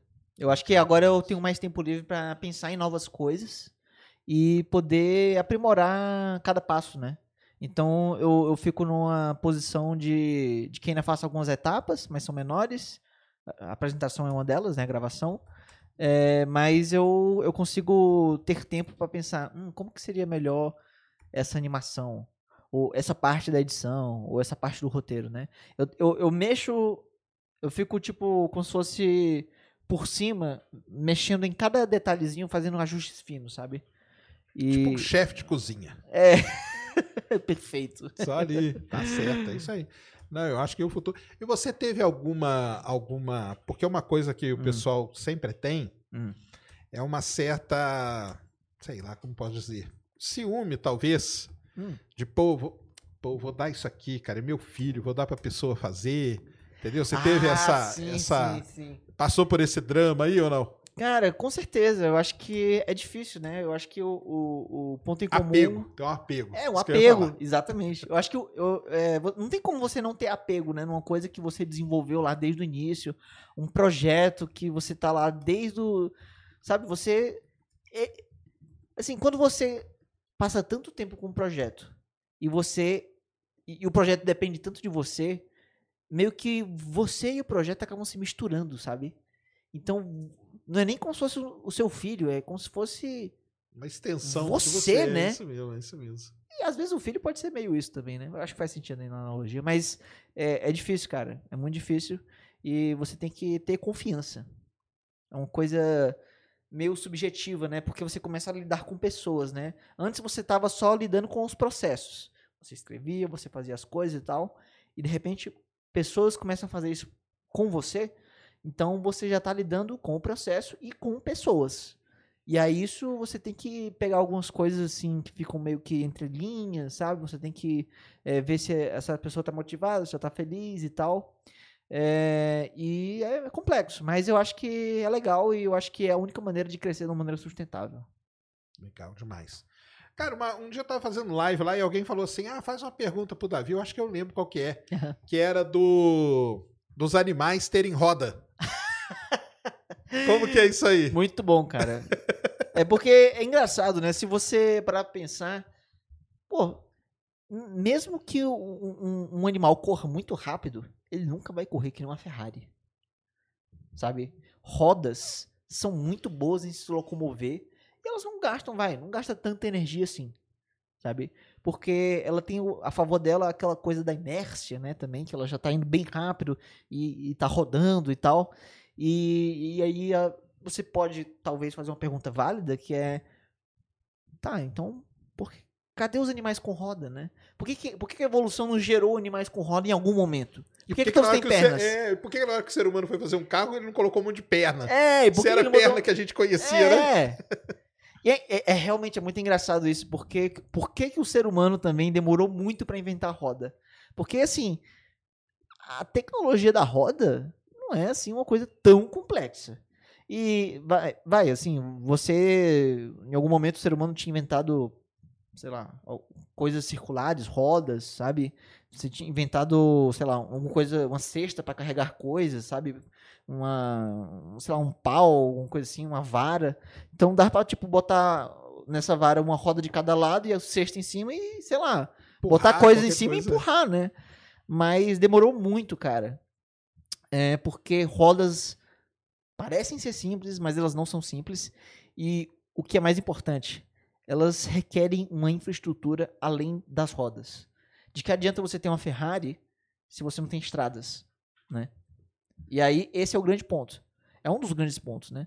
Porque é, do ponto de vista da evolução, é, seria complicado, a primeiro de tudo, é, do ponto de vista anatômico, fazer uma roda girar. Porque quando a roda gira, significa que ela não está conectada diretamente, tipo, se é, um, se é uma rotação livre, ela não está conectada diretamente a nenhuma parte do corpo. Certo. Então ela é como se fosse um objeto separado. Então imagina que, sei lá, a gente consegue rotacionar o nosso braço aqui, vai. Sendo que a gente não consegue dar uma volta completa e se a gente conseguir, vai chegar algum momento que tem um limite, né? Agora, se fosse algo desacoplado da minha mão e eu pudesse girar e ela virasse um ventilador, aí, bom, essa, essa minha mão não estaria mais junta do meu braço. Sim. E aí, como que ia ser, por exemplo, o bombeamento de sangue? Que ia espalhar o sangue pra minha mão? Como que ia ser as, as coisas aqui, os nervos, sabe? Então, tudo isso é muito complicado. E fora do ponto de que a pessoa sempre pode argumentar, não, mas pode ser a roda pode ser uma coisa feita de queratina ou alguma coisa assim e tal, mas enfim, sempre vai ter algum problema, porque a roda para poder rodar, ela é, é- ela tem que estar com o eixo entre uma roda e outra muito é, certinho ali no, no negócio, muito alinhado e tal. Tanto é que carros precisam ir constante- constantemente na manutenção. Alinhar e balancear. É, é muito delicado. E, enfim. Mas além desses problemas anatômicos, né, tem a questão do, da infraestrutura, né? Coisas que tem além da roda, né? Porque, vai, surgiu um animal que tem uma roda. Não sei como. Do nada. E o que, que ele vai fazer com essa roda? Onde que ele vai poder viver? Um lugar que seja plano, que dê pra poder ele passar por aí. Sendo que uma floresta não é também muito plano. Nenhum deserto. E nem em canto nenhum, basicamente. Talvez ele teria que viver, sei lá, num canto como. Sabe, deserto de sal da Bolívia, né? que lá Ah, é planozão, né? Salar, salar, é, né? salários, Salar né? de Uyumi. Isso aí. É, sendo que é, é- é algo muito específico, é, sabe? É, é muito diferente do que se tinha previamente, né? Porque a evolução ela trabalha com o que existe previamente, né? Sim. E, e, enfim, no fim das contas, a evolução descobriu que, cara, é muito melhor você ter apêndices que dobram, vulgo os membros, que eles conseguem carregar o peso do corpo. E aí ele vai poder andar em areia, vai poder escalar, vai poder fazer várias coisas. Inclusive, esses membros podem servir para outras coisas que não a locomoção, né? Nossas mãos, por exemplo, elas não servem para locomoção, elas podem pegar coisas e sair por aí. Então é, é algo muito mais útil. É, e é por isso que animais não têm roda. Isso aí. É. E os. Quem diga pra nós isso, os roverzinhos lá em Marte, cara. Que colocamos roda neles, mandamos eles pra lá, e a roda do Curiosity, por exemplo, hoje ela é toda detonada, destruída. Tem uma, tem uma. É verdade isso, Sérgio. Eu ia até te perguntar que quando você manda um robô lá, por causa da roda dele, você não pode é, pressupor que ele vai ficar eternamente lá. Porque em algum momento vai quebrar a roda, vai ter algum problema e É, já era. o Curiosity mostrou. aí, um- os primeiros atolaram, né? Muitos atolaram. Aham. E o Curiosity lá, a roda dele é toda detonada, cara. Porque você não sabe que tipo de rocha que ele vai encontrar, né? Caramba! E, e o material da roda ele tem que ser muito leve, tem que ser muito resistente, mas tudo isso tem um limite, né? Porque é o peso que você tá mandando pra lá. Do que é o material da roda do- dos robôs? Ah, cara, é- são compostos ali, né? Meio de fibra de carbono, carbono. Eles fazem uns compostos. A roda do Perseverance, que é o novo que foi, já é aí que tá. É uma evolução, porque nós aprendemos com o Curiosity Aham, indo antes, aham. né? E aí eles evoluíram, fizeram a roda um pouquinho diferente, com umas ranhuras diferentes que permitem que ele, quando encontre uma rocha que é pontuda, o, o Curiosity passou em cima e rasgou a roda. A roda dele tem um rasgo. Esse novo, não. Na hora que ele encontra uma rocha pontuda, a roda tem uma ranhura que faz ele, tipo, escalar. Ah, ele meio que encaixa, né? encaixa e aí ele não detona. Vamos ver quanto tempo vai durar, né? Vamos ver quanto. Aí vai, vai- com certeza vai ter algum problema que nós vamos aprender para quando tiver a outra. E aí vai indo. É a evolução, né? É. Nada mais é do que isso, né? Mas possivelmente, se a gente soubesse fazer robôs bípedes ou quadrúpedes andarem muito bem, Seria é, melhor, né? seria melhor ainda, né? É, com certeza. Um abraço Boston Dynamics, né? Bosta. isso aí. Nossa, eu tenho muito medo daqueles vídeos da Você Boston tem como que é a Dynamics. sua relação com o robô? Relações com robôs. Amo A Alexa. gente, a gente anda muito tretado com alguns, né? Eu gosto mesmo. Cara, eu acho que robôs, eles são meio assustadores às vezes, né? Tipo... Eu acho que coisas assim de filme, né? De imaginar que eles vão pegar uma arma e sair atirando e matar todo mundo. O que, que você acha? Eu acho que se houver um, um fim do mundo, um apocalipse das máquinas, não vai ser como filmes. De tipo, uma máquina pega uma arma e. Uma, uma máquina, assim, humanoide, né? Pega uma arma e sai por aí atirando. Eu acho que seria tipo um fim do mundo muito menos. Sei lá. Interessante. Do ponto de vista cinematográfico. Você, Eu acho que. ah, Você sabe da, da singularidade, né? O que, sim. você acha dela? Que ela vai chegar um dia? Cara, não sei. Mas, assim, só pra concluir Ah, antes, conclui lá. que eu, eu acho que, assim, o fim, da, o fim do, da humanidade por máquinas, ela seria bem menos interessante, porque em vez de elas pegarem armas, elas, tipo assim, se elas quisessem destruir a humanidade, sei lá, vai que surge uma inteligência artificial. Ah, isso é isso aí. A singularidade. Essa é né? a singularidade? É. Ah, tá. Que a... Tipo assim, vamos supor que a humanidade, ela cria uma inteligência artificial. Vamos tentar pensar como que seria o caminho de destruição da humanidade pelas máquinas, né? Tipo, de uma maneira real. O ser humano quis criar uma inteligência artificial generalista. Que, tipo assim, ela é boa. A gente, a gente tem hoje, é uma realidade, né? Ter inteligências artificiais e as que são muito boas em fazer tarefas. E às vezes tarefas bem complexas. Mas ainda assim, a, a que é muito boa em fazer uma tarefa muito complexa, por exemplo, de, sei lá, de gerar uma imagem, né? O Dolly, ele não vai ser bom em cozinhar. Ele não vai nem conseguir evoluir nada. Ele vai olhar para um ovo e vai quebrar o ovo. Não vai conseguir fazer nada. E aí imagina que você tem uma, uma IA que consegue fazer absolutamente tudo. Totalmente generalista. Que ela consegue prever coisas na economia, que ela consegue cozinhar um risoto, sabe? Que ela consegue fazer tudo. Pode ser que se ela é, aprender a como aprender sozinha, ela vai melhorando. Que é isso aí que é a singularidade, na E aí- verdade. É, É. e- é, eu não sabia do, do nome, né? É. Mas o, aí ela vai, ela vai se melhorando. E ela vai se melhorando. E ela vai melhorando não necessariamente no mesmo ritmo que nós vamos melhorando. Então você tem uma limitação de aprendizado. Eu também tenho, todo mundo tem. Nós somos limitados. A máquina não, né? A máquina não. É. Ela pode rodar eh, o processo de aprendizado dela, nossa, a enésima potência. Ela pode aprender mais rápido que a própria humanidade. E aí imagina que eh, essa IA, em algum momento, ela ficou tão acima de nós que ela não acha interessante mais, por algum motivo que seja talvez muito complexo para mim entender, né? Eh, que ela pode pensar que, ah, quer saber uma coisa? Eu vou me livrar dos humanos. E aí ela vai fazer isso como? Não sei. Eu não sou super inteligente. Ela pode fazer pelo um caminho de nanotecnologia. Sem a gente perceber, ela envia nanorobôs que por alguma maneira, sei lá, infecta a água, e aí todo mundo bebe a água, e aí eles ficam dentro da gente, e aí eles têm uma hora que a IA só decide, ok. Dá, dá uma estalada de dedos, e aí de repente todos os nanorobôs se ativam, todo mundo explode, sabe? Enfim. É, pode ser por outro caminho, entendeu? É, por, porque simplesmente a gente não consegue prever o que, que uma inteligência super avançada poderia fazer com a gente. E quais são, quais são os interesses dela, né? Seria, seria por aí, talvez. É isso mesmo, é a, a singularidade é justamente isso. Ah. É a gente desenvolver uma inteligência artificial, o pessoal chama que ela adquira consciência, né? Que ela consiga. Uhum. E aí tem, é muito legal, isso eu leio isso aí quase todo dia. Hum. E tem o pessoal que fala, porque você falou de matar, né? Talvez ela nem queira matar o ser humano, cara. Isso aí vai dar muito trabalho. Hum. O pessoal fala assim: imagina que ela pense, cara, tipo, eu não preciso mais do ser humano. Igual você falou, eu já aprendi tudo aqui e tal, tá dominado. Cara, deixa o ser humano ali no canto dele. Tipo um zoológico, sabe?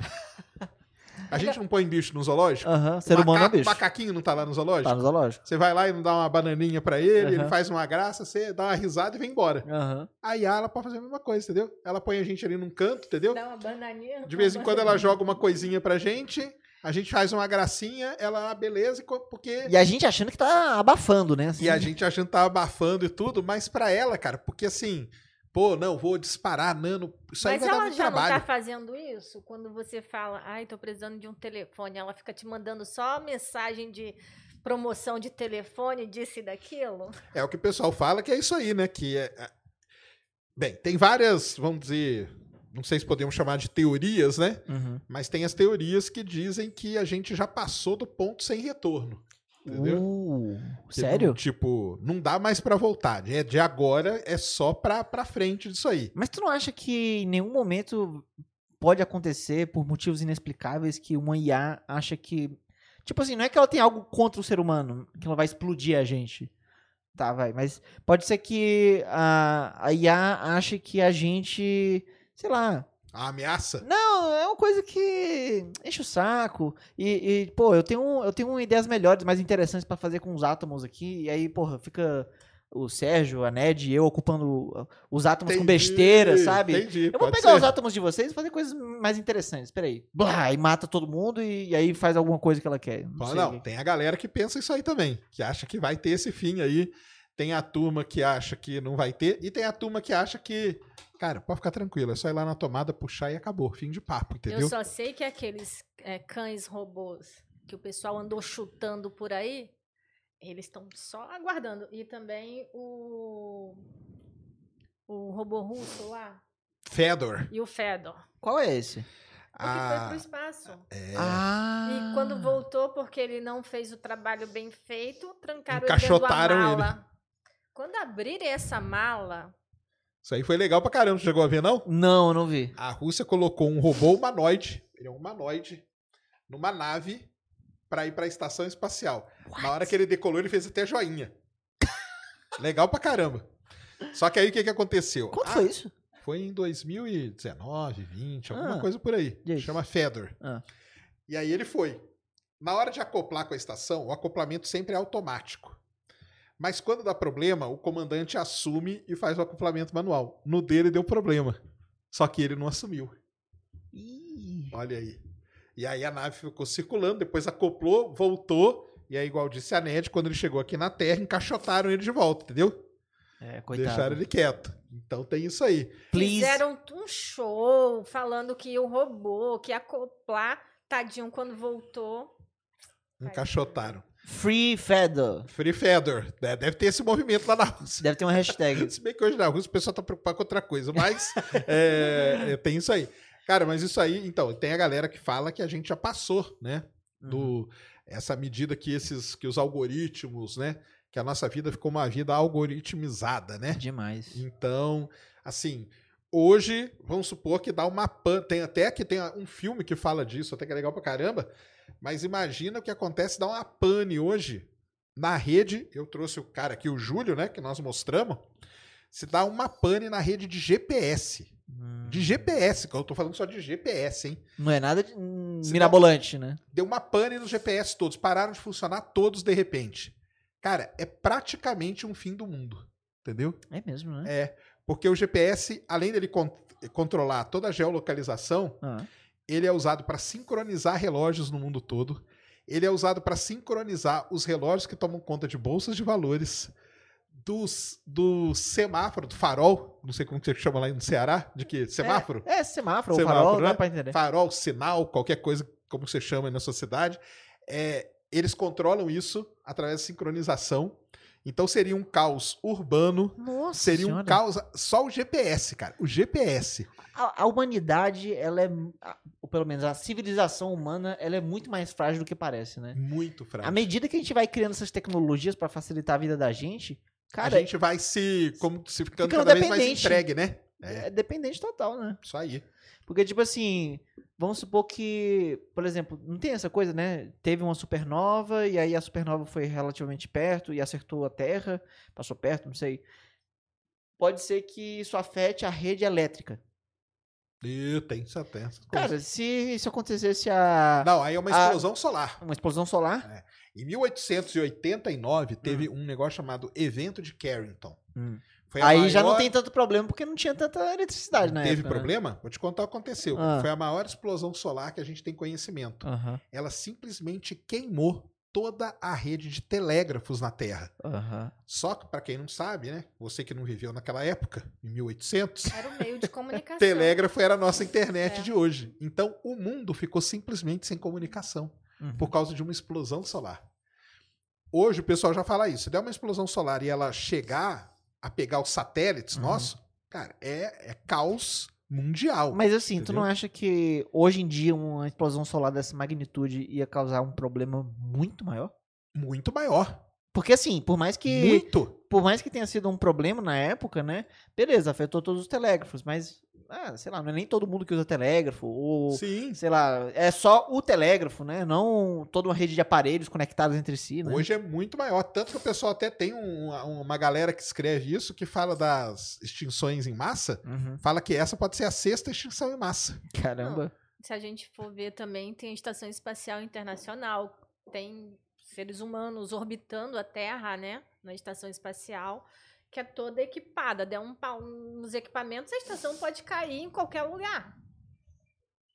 Nossa senhora. Mas será que com a explosão daquela magnitude poderia acabar com a civilização humana? Tipo assim, pelo menos a, a, a regra e a ordem que se tem hoje em dia, num piscar de olhos, pode ir embora, porque a gente não vai ter nenhuma infraestrutura de internet, nada de eletricidade, vai simplesmente tudo acabar. E aí, tipo, às vezes a gente pode é, imaginar que tá tudo ok, que a democracia, que as instituições funcionam perfeitamente, mas, cara, se acabar a eletricidade do mundo, sei lá, vai que, vai que vira uma selva, sabe? É Acaba a lei, acaba a instituição. É, o pessoal tudo. brinca com essa sexta extinção em massa é por conta disso, né? Aham. Que uh, atualmente nós estamos tão dependentes dessas coisas que se você corta isso, cara, nossa, é o, é o fim, entendeu? Uhum. Como você vai fazer? Igual eu falei, os- o sinal de GPS se perdendo, os satélites se perdendo, só, só isso já causa um transtorno gigantesco. Se ainda afetar outros meios né, de comunicação, que seja e tudo, vai ser pior ainda, né? É, isso, isso é muito bizarro de pensar, viu? É. E eu acho que o futuro é ficar cada vez mais delicado, né? Essa balança aí. A gente vai ficar cada vez mais dependente, cada vez mais fragilizado. Imagina que num futuro, sei lá, por algum motivo, muitos seres humanos vivem fora da Terra em naves generacionais, alguma coisa assim. Cara, um problema de falta de energia numa nave que você tem que ter oxigênio sendo levado constantemente para os lugares é a morte quase instantânea, né? Exatamente. Não, e a gente está no, no máximo solar agora, né? Até 2025, que existe até uma previsão de que ele vai estar as erupções mais fortes ainda. Ah, sério? É que tem os ciclos, né? De 11 Isso, anos, é. né? Isso. Agora nós entramos no máximo, mas por isso que é legal. Hoje a gente, lógico, né? Que a gente está falando só o lado ruim, mas tem o lado bom disso também. Hum. Hoje existem vários satélites monitorando e tudo, né? A gente tá Aliás- mais preparado, né? Estamos até preparados. Isso tem até a ver com o vídeo que você fez, né? De por que, que os dinossauros não. Ah, sim, sim, Né? isso, isso. Porque os dinossauros eles deveriam ter, ter tido um programa espacial. Talvez, talvez, eles- talvez se eles tivessem um programa espacial, eles ainda estivessem por aqui. É isso mesmo, né? É. Porque o pessoal fala, nossa, mas então é o fim do mundo. Fala, calma, isso aí é o lado ruim. Tem um lado bom, que a gente tem satélites monitorando e tudo. Por isso que é bom ter isso acontecendo para a gente entender na hora que vai acontecer. É, é legal porque, tipo, é, às vezes a gente não para pra pensar, acha que é uma brincadeirinha, né, de ir pra lua, de estudar o universo e tal, mas, cara, seria uma ameaça muito real. A gente ser totalmente cego, ficar, viver totalmente no escuro em relação a, ao espaço, né? Escuro, Sim. espaço. É, e aí a gente ia ficar, tipo, caraca, será que vai vir um cometa amanhã? Ninguém vai saber. De repente as coisas podem mudar. E aí, hoje em dia, a gente tem essa segurança, né? Apesar de que, tu pode confirmar isso, Sérgio, que eu, eu, eu lendo pra fazer a pesquisa desse vídeo, eu, eu vi que às vezes acontece de passar uma, uma rochazinha de um tamanho considerável bem perto da Terra, assim, em termos astronômicos, né? Sim. Ou tô enganado? Não, acontece, né? E às vezes a gente não vê, né? A gente não consegue detectar. Que tem aquele problema das. Até descobriram aí semana retrasada três grandes asteroides. Eu, aí foi até um pessoal que me xingou lá que eu pus o clickbait. Aham. Que eu falei assim: descobriram um asteroide que pode causar uma extinção em massa. E pode mesmo, se ele batesse na Terra. Que ele tá escondido. Tem o Sol. Uhum. Tem asteroides que eles estão, vamos dizer, como se estivesse atrás do Sol, Atrás? É. Em relação à Terra. em relação à Terra. Ah, Então o Sol, ele ofusca né, o brilho desses asteroides. Tem uma família de asteroides, que são asteroides internos. Tem os asteroides que estão no cinturão de asteroides, que está externo da Terra, né? Tá depois da Terra, né? Vamos É. contando assim. é a nuvem de Oort, né? Não, o ou não? cinturão, é o cinturão. Ah, Nuvem é de Oort interno. lá longe. É interno. É, no, aqui, depois de, da Terra, Marte e Júpiter. Entre Marte e Júpiter tem o cinturão, né? Ah, então tem como se fosse um, um monte de asteroide rodando como Isso. se fossem planetas, assim, ao redor do Sol. Isso, exatamente. Ah. Só que existem os asteroides que estão internos à Terra. Ah, Eles estão antes da órbita de Vênus até. Nossa. E esses asteroides, por que, que eles são difíceis? Porque se você olhar aqui da Terra, eles ficam ofuscados pelo brilho do Sol. Sim. Porque eles estão para dentro do sistema Ah, solar. agora entendi. entendeu? Aham. Ah, o negócio. E descobriram três. Um deles tem um quilômetro e meio. Opa, o que extinguiu os dinossauros tinha quanto? 20? 20. Mas um quilômetro e meio Ainda é bem é legal, uma- hein? já é um negócio global, entendeu? Já é bem interessante. É bem interessante. Então, acontece aí. Por isso que é importante ter esse, esse monitoramento. Mas por que, que os dinossauros iam ter um programa espacial? Por causa disso aí? Ah, pô, se eles tivessem, eles estariam por aqui ainda, né? Só E a gente isso. não estaria, né? É, e a gente não estaria, né? E, mas, assim, essa dúvida minha é. Tu, tu sabe de algum asteroide, assim, nominalmente, ou então a- algum que, tipo, realmente era consideravelmente grande? Não sei se que- questão de quilômetros, mas que passou realmente perto da Terra, tipo, algo entre a Lua e a Terra? Já aconteceu isso? Vai passar um, né? Então tem um. Mas a gente sabe. A gente sabe. A gente sabe. Mas algum que a gente não sabe. De repente apareceu. Então, aí é o que o pessoal pesquisa hoje. Porque o negócio de, meter, de asteroide é assim: tem os grandes, esses acima de um quilômetro, Aí é fácil detectar, né? que a gente sabe de 99% deles. Porque tem esses que estão atrás do Sol, que a gente Nossa. fala, né? Que podem ter esses grandes aí. Mas esse a gente sabe bem da população deles. Só que o problema hoje, o pessoal se interessa por um, por um tamanho de asteroide que é entre 40 e 150 metros. Por quê?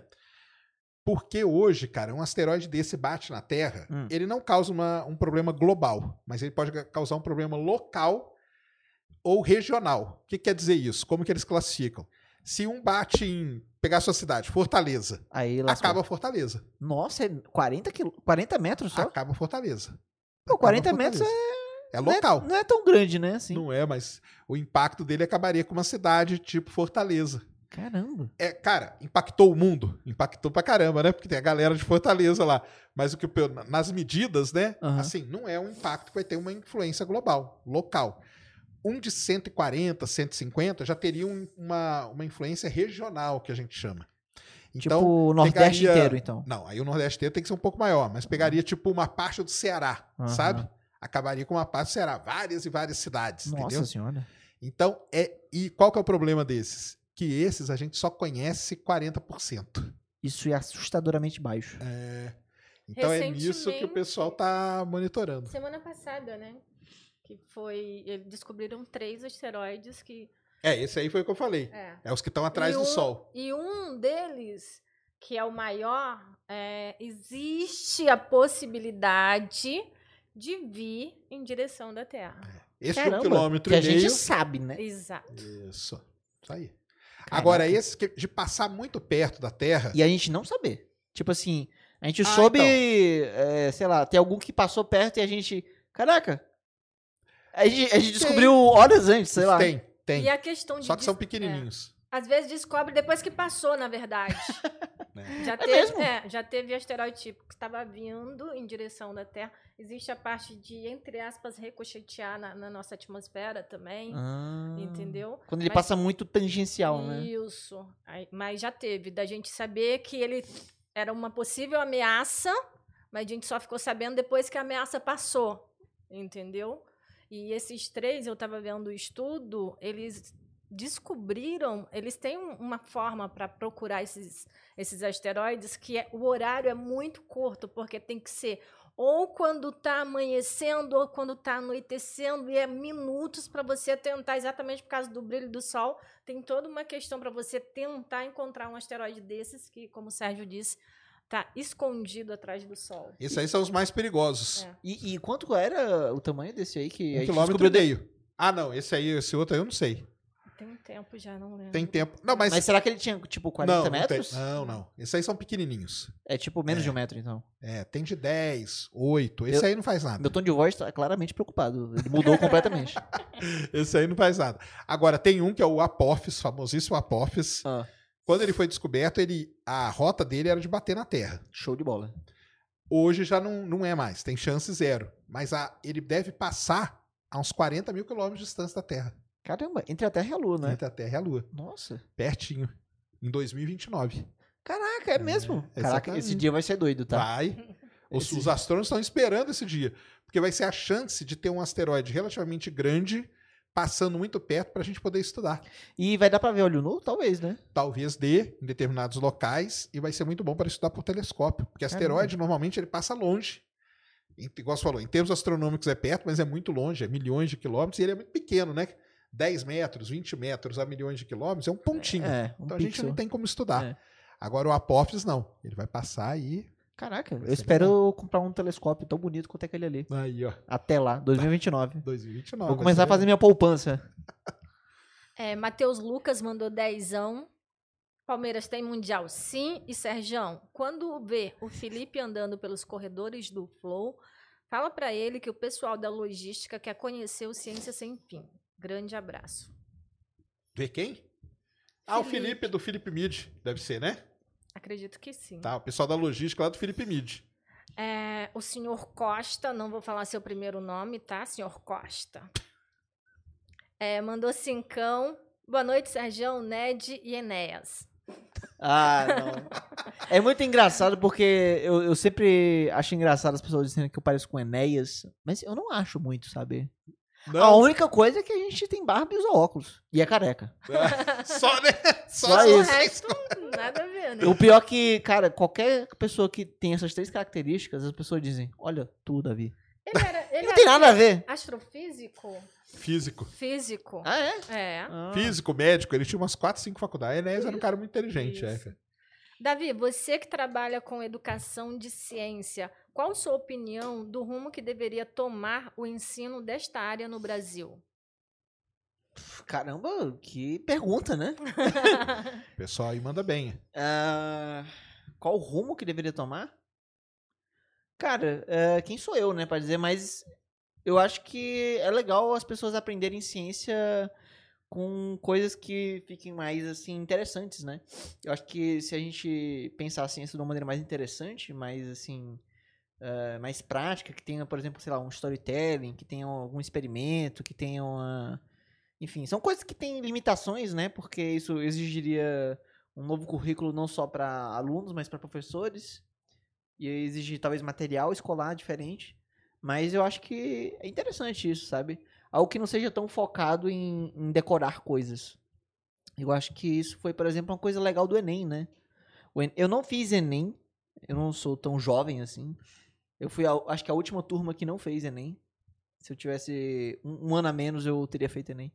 É, e aí o, o, o Enem, ele, tipo, pelo que eu sei, ele tem essa pegada mais assim de você pega o que você sabe e tenta resolver um problema, sabe?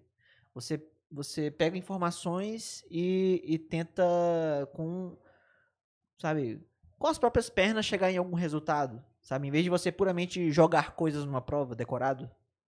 Eu acho isso interessante. Sim, isso aí é mesmo. É, Matheus Lucas mandou cincão. Ele colocou entre parênteses, finalmente uma explicação, acredito que sobre a questão do sobrenome. Ah, E ele pergunta: em quais hipóteses seria possível o enredo do Jurassic Park? Mosquito no âmbar ou seria mesmo uma teoria impossível? cara. Já, já tem um vídeo, você fez um vídeo disso, né? Eu acho que eu tenho um vídeo disso. é, e- E assim, em resumo, o, o âmbar, ele não é, não é bom assim, em guardar o DNA. O DNA, a cada 500 anos, ele perde metade da informação dele. É, isso aí. Então, é, passa 500 anos, perdeu 50%. Aí passa 500 anos, pega 50% do que sobrou, então fica só 25%. E assim vai indo aí até que você não, não tem mais nada. E aí você pensa, ah, beleza, então animais que foram extintos há 500 anos é tranquilo reviver. É o, mamu, é o caso, o Pirula teve aqui, a gente falou do mamute. O que, que você acha do mamute lá? Cara, o mamute é, é possível porque é engraçado pensar, mas o, o mamute ele não foi extinto há tanto tempo assim, né? Eu acho que os últimos indivíduos de mamute foram numa ilha da- no norte da Rússia. isso, sabe? isso mesmo. E foi uma ilha que foi. é, que os outros seres humanos chegaram lá há coisa de dois, três mil anos, né? Tipo assim, existia pirâmides do Egito, sabe? Existia coisas assim que. Enfim, são coisas modernas já, né? Foi, foi há pouco tempo. E se for nas condições certas, né? Se for congelado e tal, tem limitações, né? A não ser que fosse num zero absoluto, que não vai acontecer nunca aqui na, na Terra, pelo menos. É, é possível, cara. Você tem um, um, um- por muita sorte, um, um DNA bem preservado no, no gelo e você conseguir algumas coisas. Algumas coisas. Agora, você reviver um mamute, porque por mais que você tenha o DNA completo de um mamute, você não tem um, um mamute. É, então, mas eu acho que Você eles precisa de iam- um mamute pra gerar um mamute. É, mas eu acho que eles iam completar com o elefante, né? Acho que o Pirula É, falou, né? Porque, segundo ele, existe uma espécie de elefante que é muito parecida com o mamute. Não é Uhum. tipo pegar qualquer elefante, mas parece que existe uma. Mas ele ia usar isso pra complementar o resto do DNA? Isso. É, mas ele ia conseguir gerar o, o mamute? Eu não sei. Parece, parece que tem esse É, projeto aí, Proje né? Que é o projeto o fazer mamute. ainda, ainda não é algo que eles descartaram. É, mas assim, se o, o ser humano descobrir como é, cria mamíferos em útero artificial, aí beleza. A gente não sabe ainda. Mas é possível. Eu acho que. Eu não sei quais são as implicações éticas também disso, Sim, porque. é isso aí que nós falamos, é, isso mesmo. Porque, assim, se você parar bem pra pensar, o, o mamute, ele é um animal que não é da atualidade. Então, você trazer um animal, um- uma espécie que não está adaptada à realidade hoje, significa que ele vai ter que ficar para sempre é, em zoológico e tal, e talvez ele, ele sofra um pouco com isso. Não sei se a temperatura de hoje é ideal para ele, sabe? É, por mais que você possa simular as coisas. É, mas se você, se você conseguisse. Isso fica mais claro com animais mais antigos, né? Mas, por exemplo, se fosse possível, por um passe de mágica, tu reviver um dinossauro exatamente como ele era. Cara, são dezenas, às vezes centenas de milhões de anos. O mundo era completamente diferente.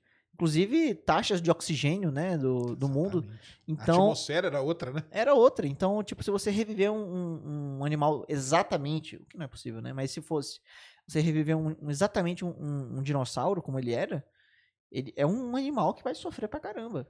Por mais que você consiga simular as coisas, é difícil, porque o oxigênio é diferente, a composição da atmosfera é diferente, a comida que ele comia era, era uma espécie que estão todas extintas agora, provavelmente.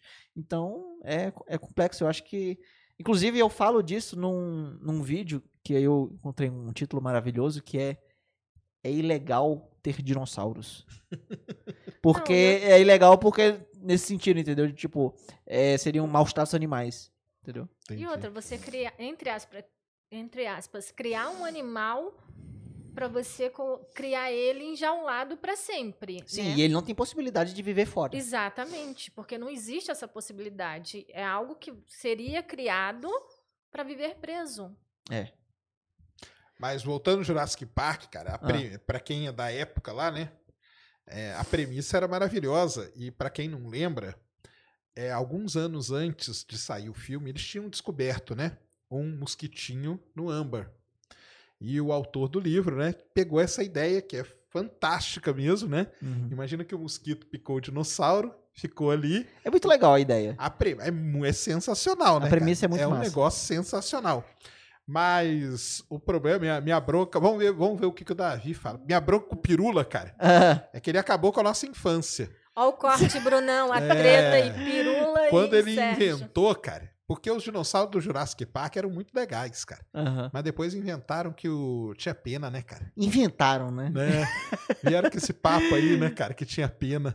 É, cara, é, é foda. Mas eu, eu acho que isso acrescenta uma beleza interessante neles, né? Porque eles são. Eles têm penas, então eles têm cores, então eles É. podem ter comportamentos é, de acasalamento, que eles usam essas penas, que eles fazem coisas.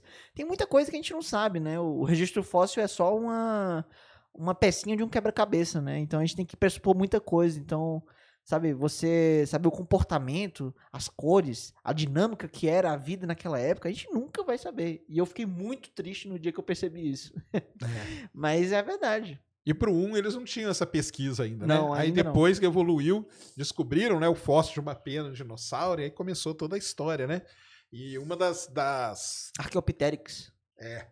uma da, dos inícios de Jurassic Park que eu acho mais legal é do Jurassic Park World, que eles filmam um, pé que você, você lembra do comecinho? Qual que era? Como é que era? Que é um pé no gelo assim, Ah, e aí você tem certeza que é um pé de dinossauro. ah. Só que na hora que a câmera abre é uma pomba. Porque dá o zoom, é igualzinho. É igualzinho. Você vai pensar, caramba, o dinossauro tá na neve, não. Na hora que abre, é uma pombinha, cara. Que é essa, eles começaram, né, Cara, a colocar isso. E é né? muito engraçado mesmo, porque tem tudo a ver depois que você percebe que aves e dinossauros tem tudo a ver, sabe? Exato. Tem gente que estuda é, o caminhar de alguns dinossauros com galinhas. hoje. Porque eles têm estruturas que são parecidas e o jeito de andar poderia ser parecido também. Então é, é, é muito engraçado pensar, por exemplo, que é, um Tiranossauro Rex é mais aparentado com um pombo do que com um crocodilo.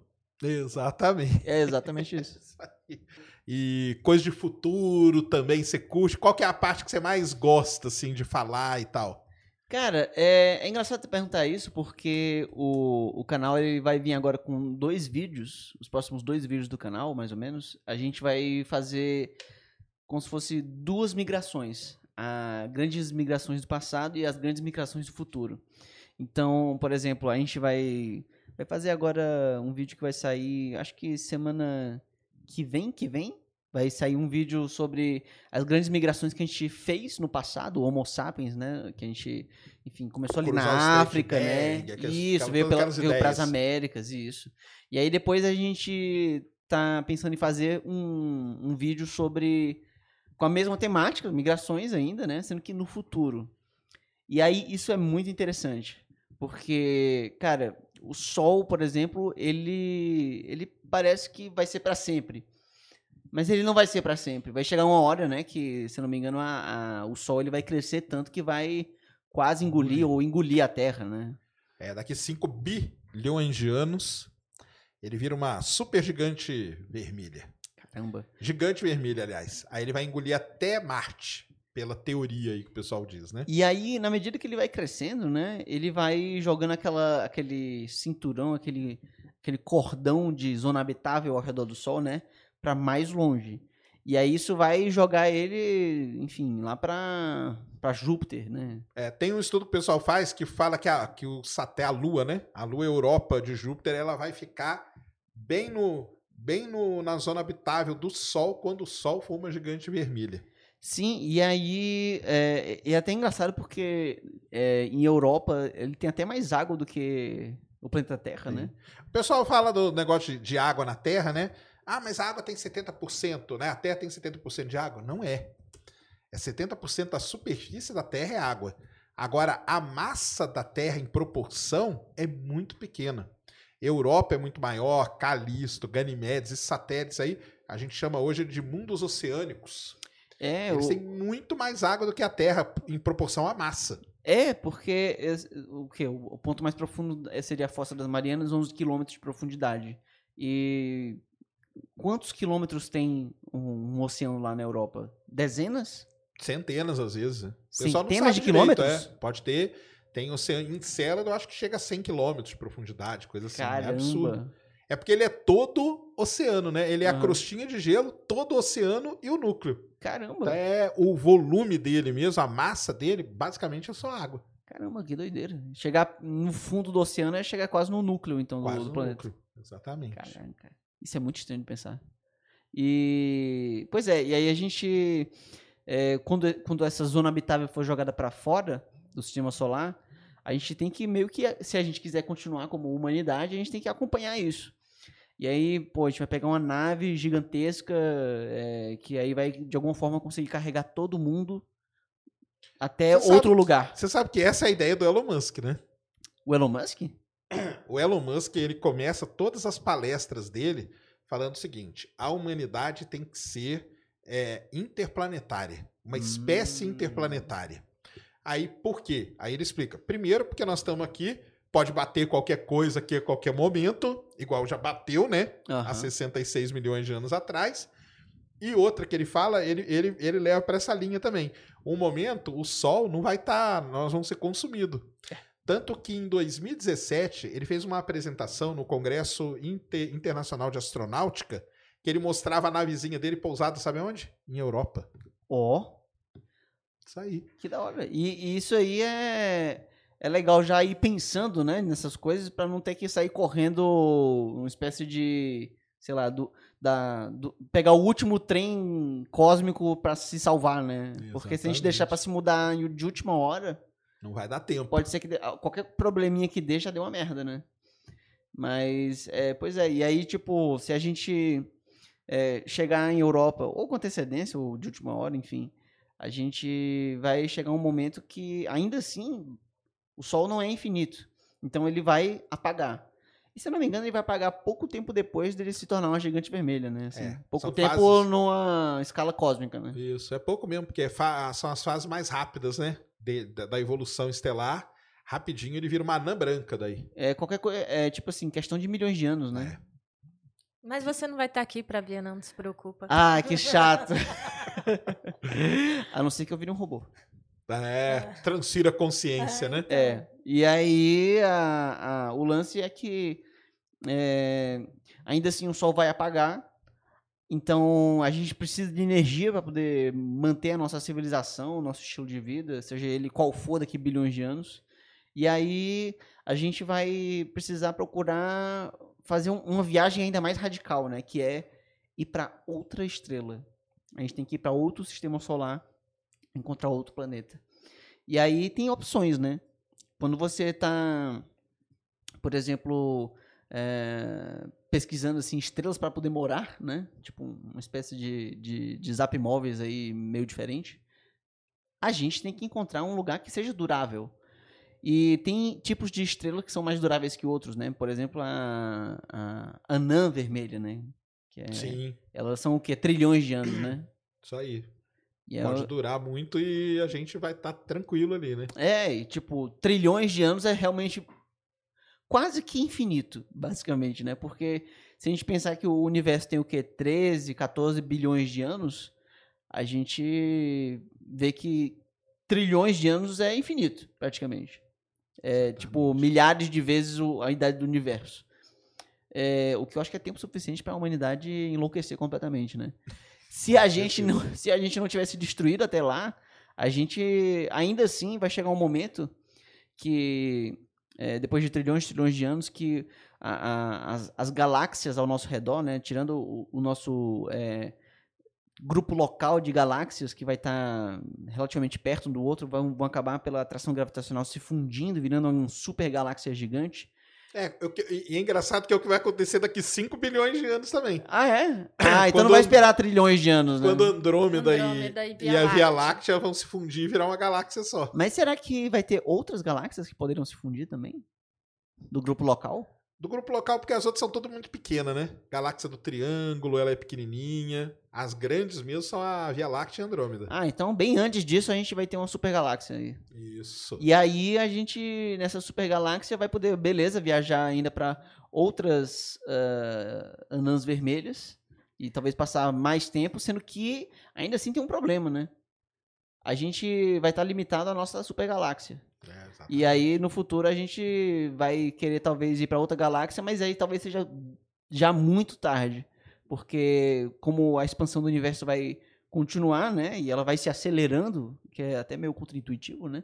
Você vai chegar uma hora que você não vai conseguir mais encontrar e nem ver nada além da, do seu grupo local, da sua galáxia, né? É. E aí é meio triste, meio Tava claustro- claustrofóbico, pensando, né? Tava pensando aqui, viu, Sérgio? Acho que não é só eu que sou fã de Star Trek, não. A gente vai pra tal galáxia, a gente vai pra tal planeta, a gente vai pra tal estrela. Mas tem um negócio que você falou aí que é muito interessante, cara, que é Ah. tipo a autodestruição, né? É. A, na equação de Drake, Uhum. a equação de Drake foi uma tentativa, né, de estimar quantas civilizações iam ter. O, o Drake, lá na década de 60, criou isso. Não o rapper. Não, não, o rapper não. Aí, agora, o pessoal já coloca um termo nessa equação que ele não colocou, Hum. que era a autodestruição. Ah. Porque a equação de Drake é uma das coisas da, da- que vem ali, né? Que sai ali do paradoxo de Fermi, né? Por que, que a gente não encontra ninguém? A gente talvez não tenha, encontre ninguém porque todas as outras civilizações se autodestruíram. Será que nós não estamos para se autodestruir? É, quem sabe existe algo quase que inerente à civilização inteligente que, Que é- chega algum momento que ela se destrói, É né? isso que um, um grande grupo de pesquisadores fala exatamente isso aí que você falou. Isso aí é da civilização. Ela não. O tal do grande filtro lá que o pessoal fala, talvez o maior dos filtros seja a autodestruição. A própria civilização. Exatamente. É, porque assim, se uma. Se a gente. assim, de- idealmente, né? Existem várias civilizações inteligentes pelo aí pelo universo. é, e outras podem ter, por exemplo, começado bilhões de anos antes da humanidade, o que dá uma grande vantagem tecnológica para eles, né? É, se, se ninguém, absolutamente ninguém, consegue fazer um contato ou se expandir o suficiente para encontrar a gente, Cara, então talvez não é porque caiu um meteoro ou uma exceção. É uma coisa que está embutido no próprio processo civilizatório avançado, né? Uma Exatamente. catástrofe tecnológica, alguma coisa assim do tipo. Uma ameaça interna, né? É isso mesmo. E aí tem duas coisas muito legais nesse negócio de migração que você pode usar lá, ó. Uma Ah. delas é usar os rogue planets, que a gente chama, que são os planetas que ficam vagando por aí, que tem a ideia de Ah. você levar uma civilização para esse planeta e usar ele como carona. Então ele vai vagando, quando ele chegar num outro sistema, você sai dele e vai colonizar ali. E tem uma outra coisa muito interessante que o pessoal já pensou Ah, que é o seguinte: um cara fez um estudo que se, imagina, que a gente pega um Rogue Planet desse, aham, só que ele tá longe de uma estrela, então ele não tem calor. aham. Então a gente se congelaria ali. Ah, é tipo uma Tipo- câmara criogênica, tipo uma criogênica gigante. planetária. Exatamente. Caraca. E na hora que ele chegar perto de uma outra estrela, Uhum. ele vai esquentar. E na hora que ele esquentar, existe uma probabilidade da vida voltar como ela era. Então, Olha que doideira. então dá pra levar não só humanos, mas também tipo ecossistemas inteiros pra lá. Ecossistemas. Exatamente. Caramba, isso, isso é loucura. Aí, pode pôr lá no seu negócio de migração. Não, isso é, isso é interessante. Como, como pegar uma, uma carona, Carona. espacial.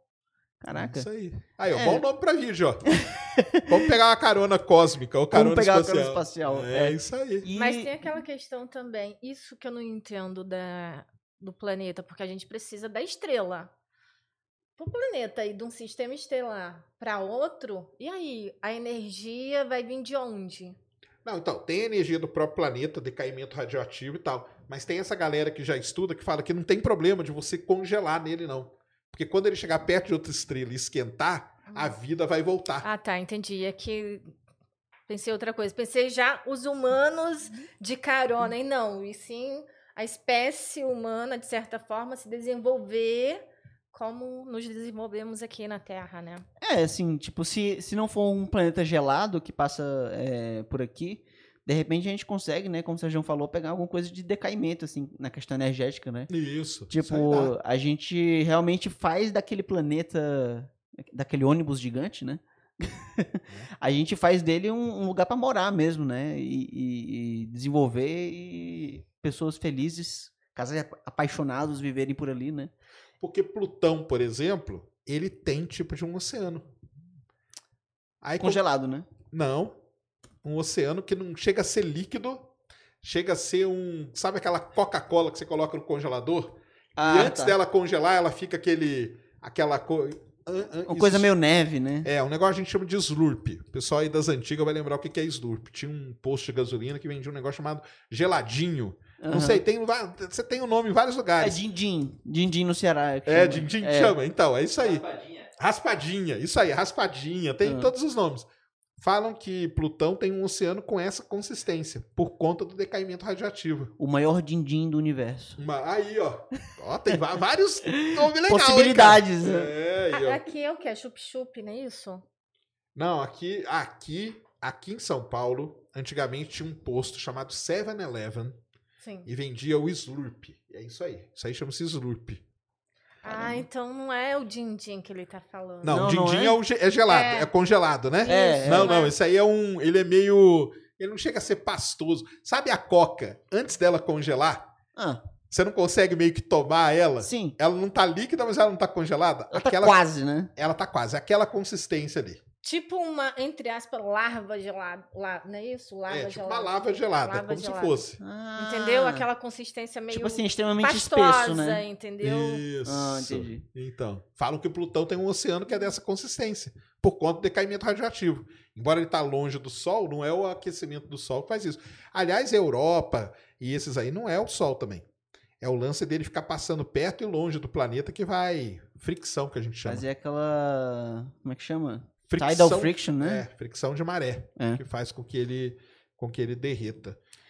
Mas tá E- aí legal pra caramba, então. E, e eu. Sim, mas aí seguindo, né, a grande migração, Ah, que eu acho que não acabou ainda, né? A gente só viveu trilhões de anos. ah, a gente não se autodestruiu. A gente não se autodestruiu Ainda. ainda. O que, o que eu acho que a coisa mais ficcional dessa história vai ser a gente não se autodestruir. Entendi. Sinceramente. O mas- resto é tranquilo, O né? resto é até factível, né? Mas o, o, o, o lance foi que, tipo, a gente vai precisar, depois de uma, vida bem longa, trilhões de anos numa- ao redor de uma, de uma anã branca, que inclusive, se a gente ficar perto de uma anã branca, a gente talvez esteja em um planeta que seja tidal locked, né? É Uma coisa que seja, como chama em português? Travado gravitacionalmente. Isso, ou seja, um planeta que ele tá sempre com a mesma face virada para a estrela, né? Então a gente talvez esteja vivendo em anéis de vida, né? Que é tipo aquela coisa que não é nem na face totalmente virada pro planeta, que é muito Isso. quente, nem na face totalmente virada Tipo pro lado no- oposto. No terminador, ali. Terminador, é. É. Tipo, seis, seis da tarde. É, virar num pôr do sol perpétuo, né? É.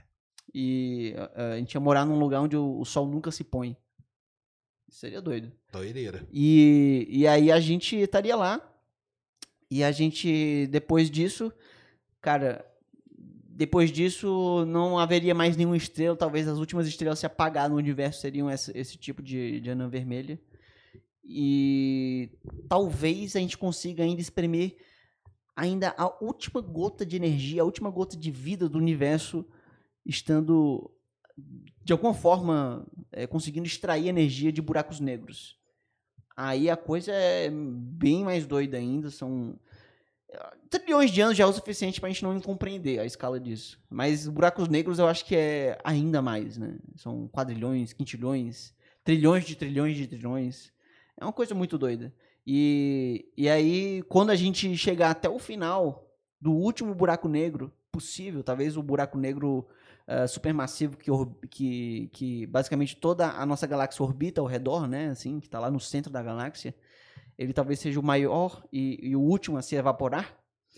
A gente vai estar lá, vai extrair a última gota de energia de lá e a gente vai eh, pensar, ok, nós como humanidade, como espécie avançada, a gente chegou até o limite da física, do universo e do tempo. E é isso, acabou e a gente jogou um bom jogo. Foram quintilhões de anos por aí, né? Vagando atrás de- da energia. Porque é o lance mesmo, né? O que manda mesmo é energia. Tanto que aquele cara lá, o russo lá, ele criou, né? As civilizações, né? Civilizações de cara da cheve. Sim, é, verdade, né? Tipo 1, tipo 2, né? Uma que usa o- a energia toda do planeta, a outra da, do- da estrela, é. a outra da galáxia, a outra do O universo. ser humano não chegou nem na 1 ainda, Nem talvez seja um 0,6, né? Alguma coisa por aí. É então verdade. você acha que a gente pode evoluir até uma 4? Usar tudo do universo. É, assim, num- numa coisa ideal, né? Sim. Mas é, eu, eu acho que essa escala de Kardashev, ela, quais são os passos dela, só pra lembrar? A, a escala, nível- a civilização nível 1, É da, do planeta. você usa toda a energia do planeta. É. Depois você usa toda a energia da, estrela. sua estrela. E Depois depois, da galáxia. Da galáxia. É. Que seria isso aí que você falou. Cara, Pegar Depois lá do, depois e do tentar- universo. e Do depois universo? É. Pô, será Tentar- que é possível uma nível 4? Difícil, né? Difícil, hein, cara? Ele vai ter que evoluir muito rápido e viajar mais rápido que a luz, Eu provavelmente. acho que até o nível 2 é difícil, imagine o 4. É, o nível 1 eu acho que é até factível, né? É, a gente faz de tudo pra, pra gastar toda a energia do Ah, mas a planeta. gente não gasta, não. Nem, nem chega nem perto. Não, mas eu tô falando que a gente faz de tudo pra gastar. Agora, Por exemplo, estrela, petróleo, cara. Você É. pega, ó, pega só a bacia de campo. Sabe qual é o fator de recuperação? Ah, O fator de recuperação é o quanto que a gente consegue tirar do que tá lá. aham. 25%. É mesmo? É, a gente não tem tecnologia para tirar 30% do petróleo da bacia de campos, cara. Mas só que tem uma questão, Sérgio. Isso é pra você que entende de petróleo, que tra- trabalha com isso. Agora, você imagina a pessoa que não entende nada de nada de petróleo.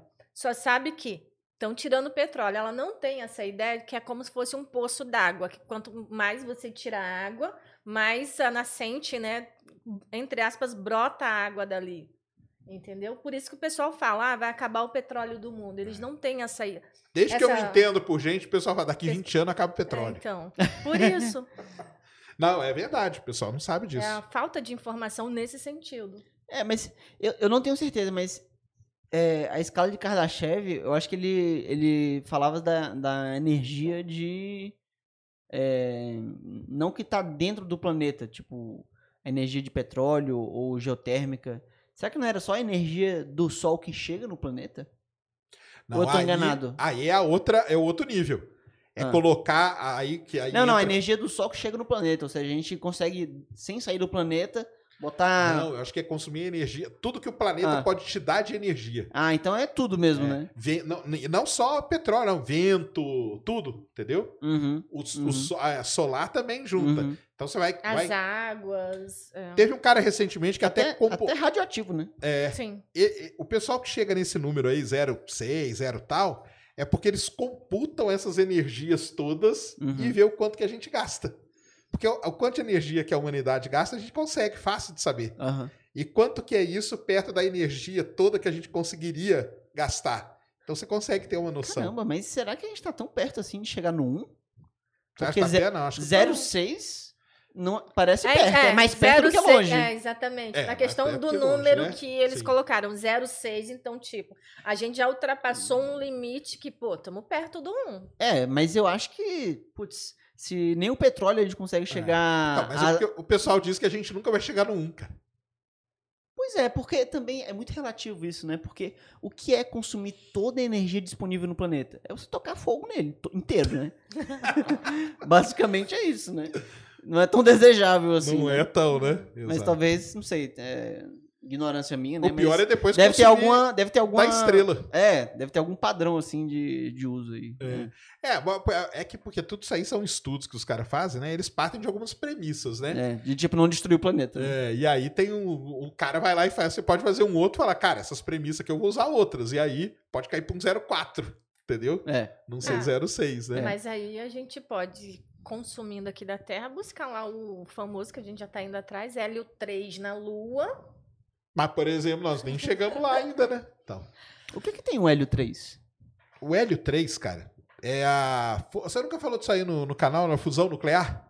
Ah, o hélio 3 ele serve O hélio 3, pra ele é o. substituir o urânio? Ele substitui- plutônio? Fusão, não fissão. Ah, fusão. Fusão. Tá bom. A gente tem os reatores de fusão hoje que já funcionam experimentalmente em alguns lugares do mundo. China, Alemanha, Sim, sim. é, França, né? Que tem um grande. Eles geram energia, né? O problema é que ele tem que botar mais energia do que ele consegue gerar, Por né? enquanto. É. Por enquanto. Só, e o grande lance do, do, do reator de fusão é você deixar ele estável.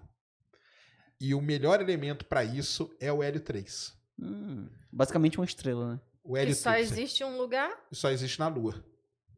Caraca. Mas por que o hélio 3? Porque ele é o quê? Ele é leve? Ele é, Ele é não leve, reativo? É, e ele, ele tem todas as características ali para ele ir se combinando, ele fundindo, né? Que é a Uhum. fusão que a gente quer fazer e manter estável. Porque hoje o pessoal faz de hidrogênio, de deutério, acho que não me engano, e de trítio, né? Uhum. Que são os reatores. Eles conseguem. O trítio é um negócio muito bom. O hélio 3 é um pouco é melhor do que o trítio para conseguir a, o superávit de Hum. energia Uhum. porque o que você falou é verdade. Hoje a gente está no déficit ainda. A gente Gera, mas não gera, tanto. mas não, não- a gente consome muito para gerar um tanto. Aham. Com o hélio 3, além da estabilidade, a gente conseguiria bater esse superávit aí, entendeu? Caramba, seria muito doido pensar que a gente vive num planeta que tem uma tem algumas mini estrelas, né? Exatamente. É, tanto que se você procurarem aí, vocês vão batem aí, segundo o sol chinês. É o tokamak lá da China. Totamaki? Tokamak, que é o nome do reator. Tokamaki. né? Que eles, eles chegam a cento e tantos milhões de graus, só que por 7 segundos, 10 segundos, 20 segundos. Ah, tá. Teve um outro dia na Alemanha, é o Stellarator, que chamam da Alemanha. Nome é legal pra caramba. Será que tem uma. Ele Parece uma bate- coisa de filme de. sei lá, de fim do mundo, né? Sterenator. É, não, é o, é o que eu brinco o pessoal, é o Homem-Aranha. Aham. Octopus. Dr. Octopus fez isso. Só que o que aconteceu? Ah. Não ficou estável. E aí deu mal. Ele não usou, ele não usou L3. E a gente, não, a gente tem que criar um, um, um Homem-Aranha antes de, do Oh, Dr. Octopus isso aí, cara. É, se, ele, se ele já tivesse pegado o Hélio 3, aí pronto, acabou.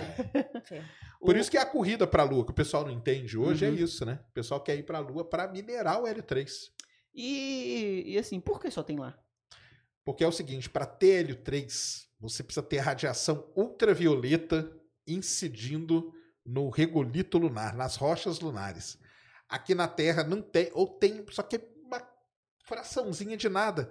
Porque a radiação ultravioleta, a- a- graças, né? a Ainda tudo, bem. A atmosfera bloqueia, né? Ah, Então, na Lua não tem atmosfera, então é a radiação ultravioleta direto na rocha. Hum. E essa, a radiação ultravioleta, mais os elementos ali da rocha, geram L3 e ele fica presinho lá. Caramba, que loucura. E a Chang'e 5, que é a missão, última missão chinesa que trouxe a amostra, nas amostras que ela trouxe, os caras detectaram L3. Foi, é, essa foi a sonda que foi pro lado escuro, foi? Não, essa é a 4. Ah. Essa aí tá lá ainda. uhum. A 5 foi a que pousou e trouxe uma cápsula com as rochinhas da Lua. E os, os chineses foram analisaram, tinha água, H2O e L3. Mas pouca água, né? Pouca porque trouxe um É, a negocinho assim. Não, não, mas proporcionalmente era, era considerável, será? Não, aí você, quando você faz a conta, é água Sim. pra caramba. Tem Caramba. muita. Só que o pessoal acha que você vai chegar lá na Lua, vai ter uma piscina. Ah, é. Você quando tem- fala em H2O, a você água, tem o o pessoal H2O. imagina. É, tem a você molécula. tem a né? molécula de água presa principalmente em vidros, né? Em Uhum. rocha vítrea. Mas será que essa proporção, tipo, é comparável a um deserto ou menos ainda? Já compararam e é tem um lugar da Lua, por exemplo, que Ah. é mais ou menos igual ao deserto do Saara. Olha que delícia. Que paraíso, né?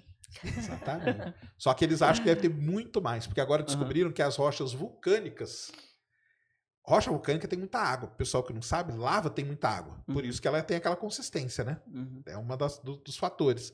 E a Lua teve muito derramamento, derramamento vulcânico. E essa sonda Chang'e 5, ela pousou em cima de um derramamento vulcânico desse. Ah, E ela trouxe uns vidrinhos, vidrinho vulcânico, vidro vulcânico. E no vidrinho tinha lá H2O. Então agora, a- antes a percepção era que só tinha nos polos e tal. No Mas polo não. tem gelo, mas lá tem pedra de gelo mesmo. aham. Agora o H2O, a molécula, beleza. E por que, que a molécula é importante? A gente quer a molécula. Porque a molécula você quebra ela, você vai ter hidrogênio de um lado, combustível para foguete, oxigênio para o outro para a gente respirar. Acabou. É isso que os caras querem. E por Parece isso a prático. ideia, inclusive, de se fazer uma base de lá da Lua, exatamente por causa dessa questão de ter água.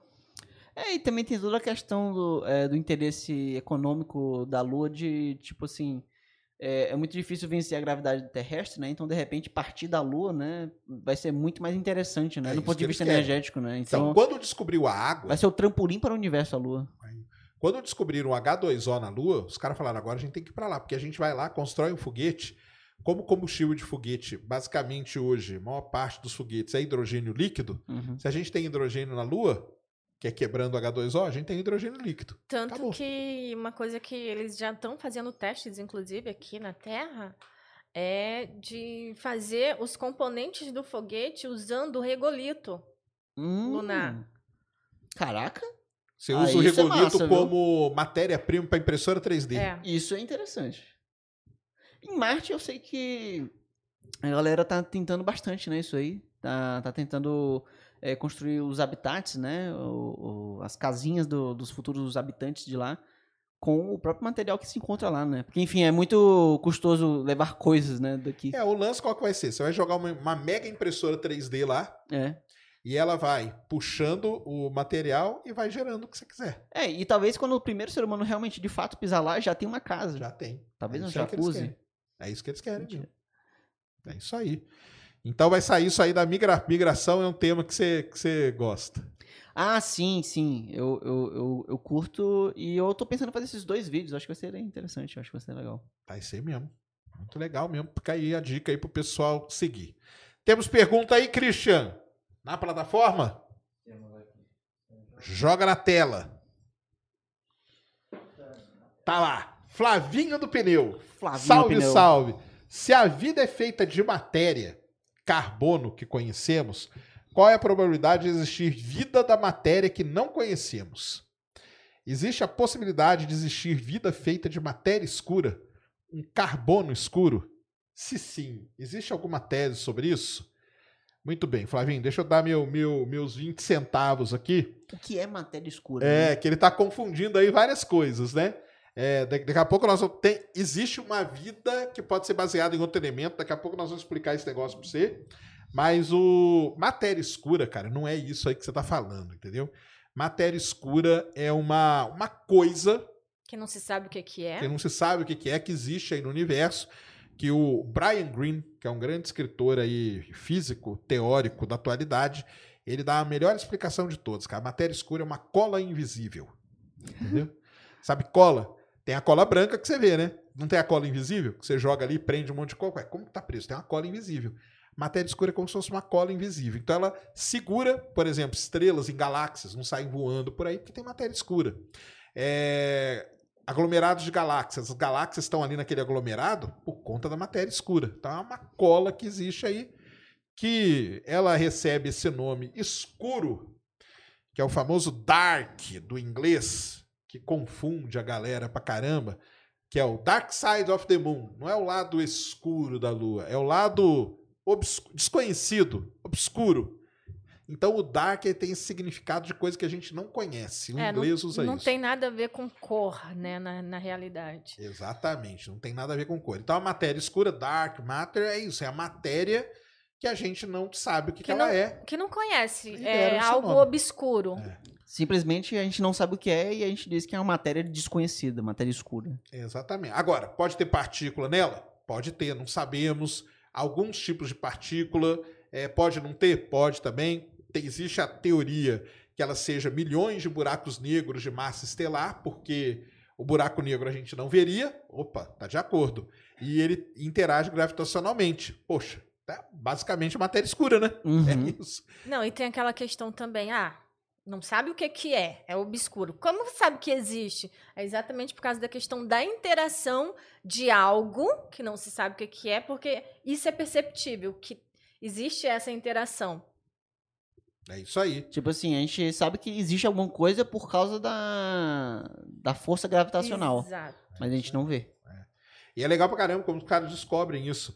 Você pega uma, um aglomerado de galáxia, tem uma galáxia movimentando em relação à outra. Com essa movimentação, você calcula a massa. Uhum. Aí você vai lá e calcula a massa né, do aglomerado. Aí você faz Só a conta não bate. Tem uma, ma- uma massa a mais. É. Isso é doideira. E essa massa a mais seria a matéria escura. E a maior parte da massa nessa conta é escura, né? Exatamente. Exato. Ou seja, a maior parte da matéria, das coisas que existem no universo, a gente não sabe o que, que é. Isso aí. E a outra parte, que é o, é o lado escuro do universo, que o pessoal fala, que é a energia, né? Energia escura, que é o contrário, que ela empurra as coisas para frente. Por isso que a gente chama de energia, que ela está empurrando, a gente não sabe o que, que é. E a matéria escura. Então, Eu- essas duas coisas aí é que. Eu gosto muito da energia escura. Eu acordo, faço, né, tomo banho, escovo os dentes e já vou atrás da energia escura. Café. É, isso aí. Ela é escura mesmo.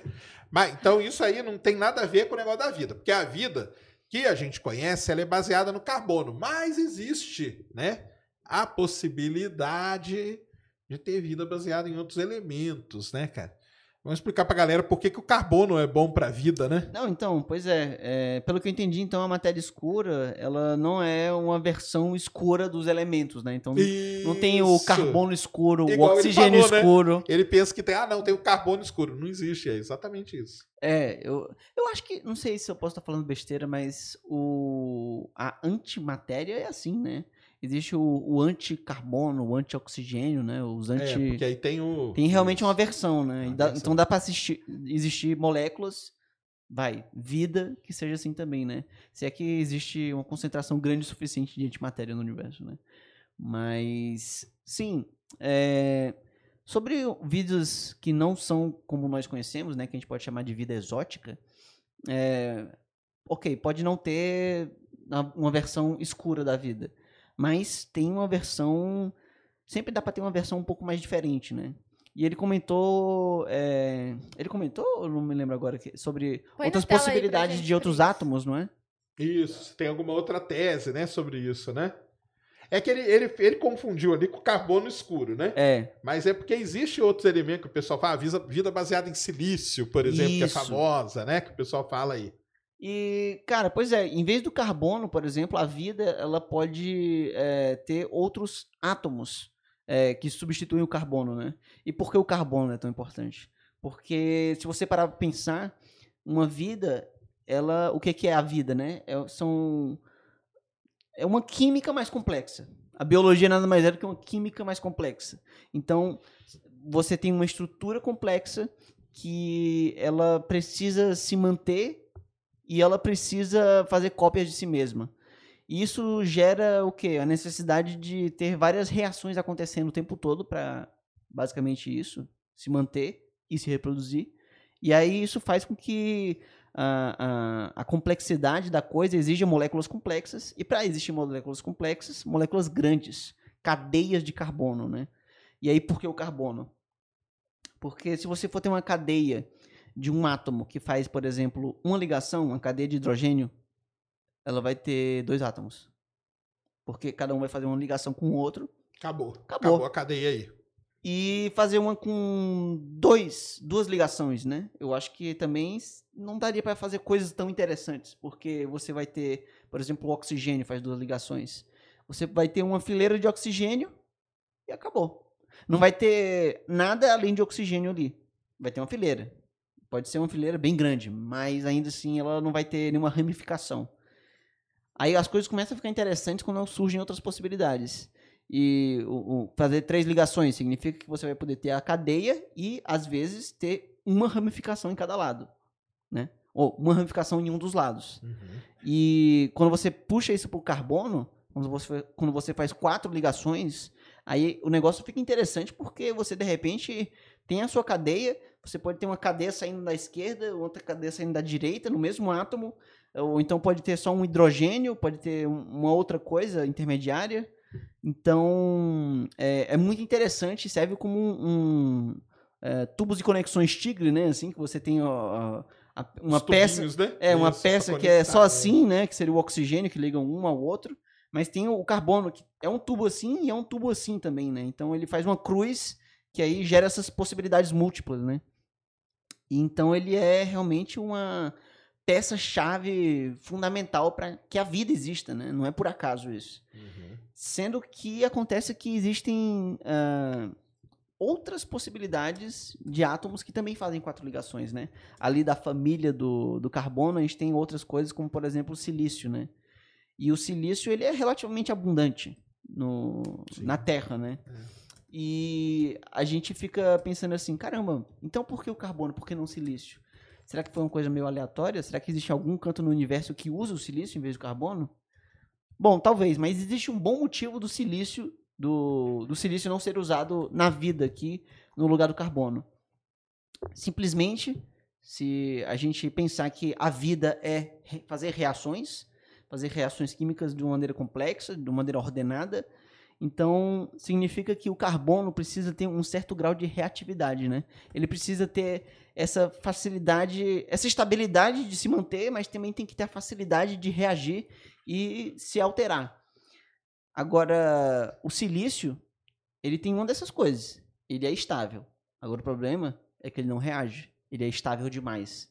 Então, se você for num laboratório de química, por exemplo, né, que tem a maior quantidade possível, assim, dos mais diferentes tipos de, de, de elementos, de, de substâncias, de compostos, que você, enquanto não estiver usando, você vai querer deixar eles paradinhos lá, sem reagir com nada.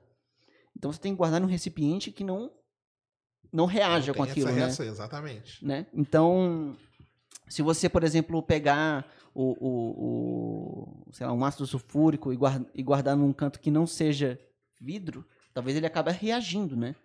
Então, se você guardar no vidro, ele não reage. O vidro é um lugar, é uma, um material extremamente inerte que faz com que você não eh, tenha esse tipo de problema. E aí você, eh, ah, você, você deixa lá no vidro, por quê? Porque ele tem silício. Silício é vidro. Vidro com. É, silício com oxigênio é vidro.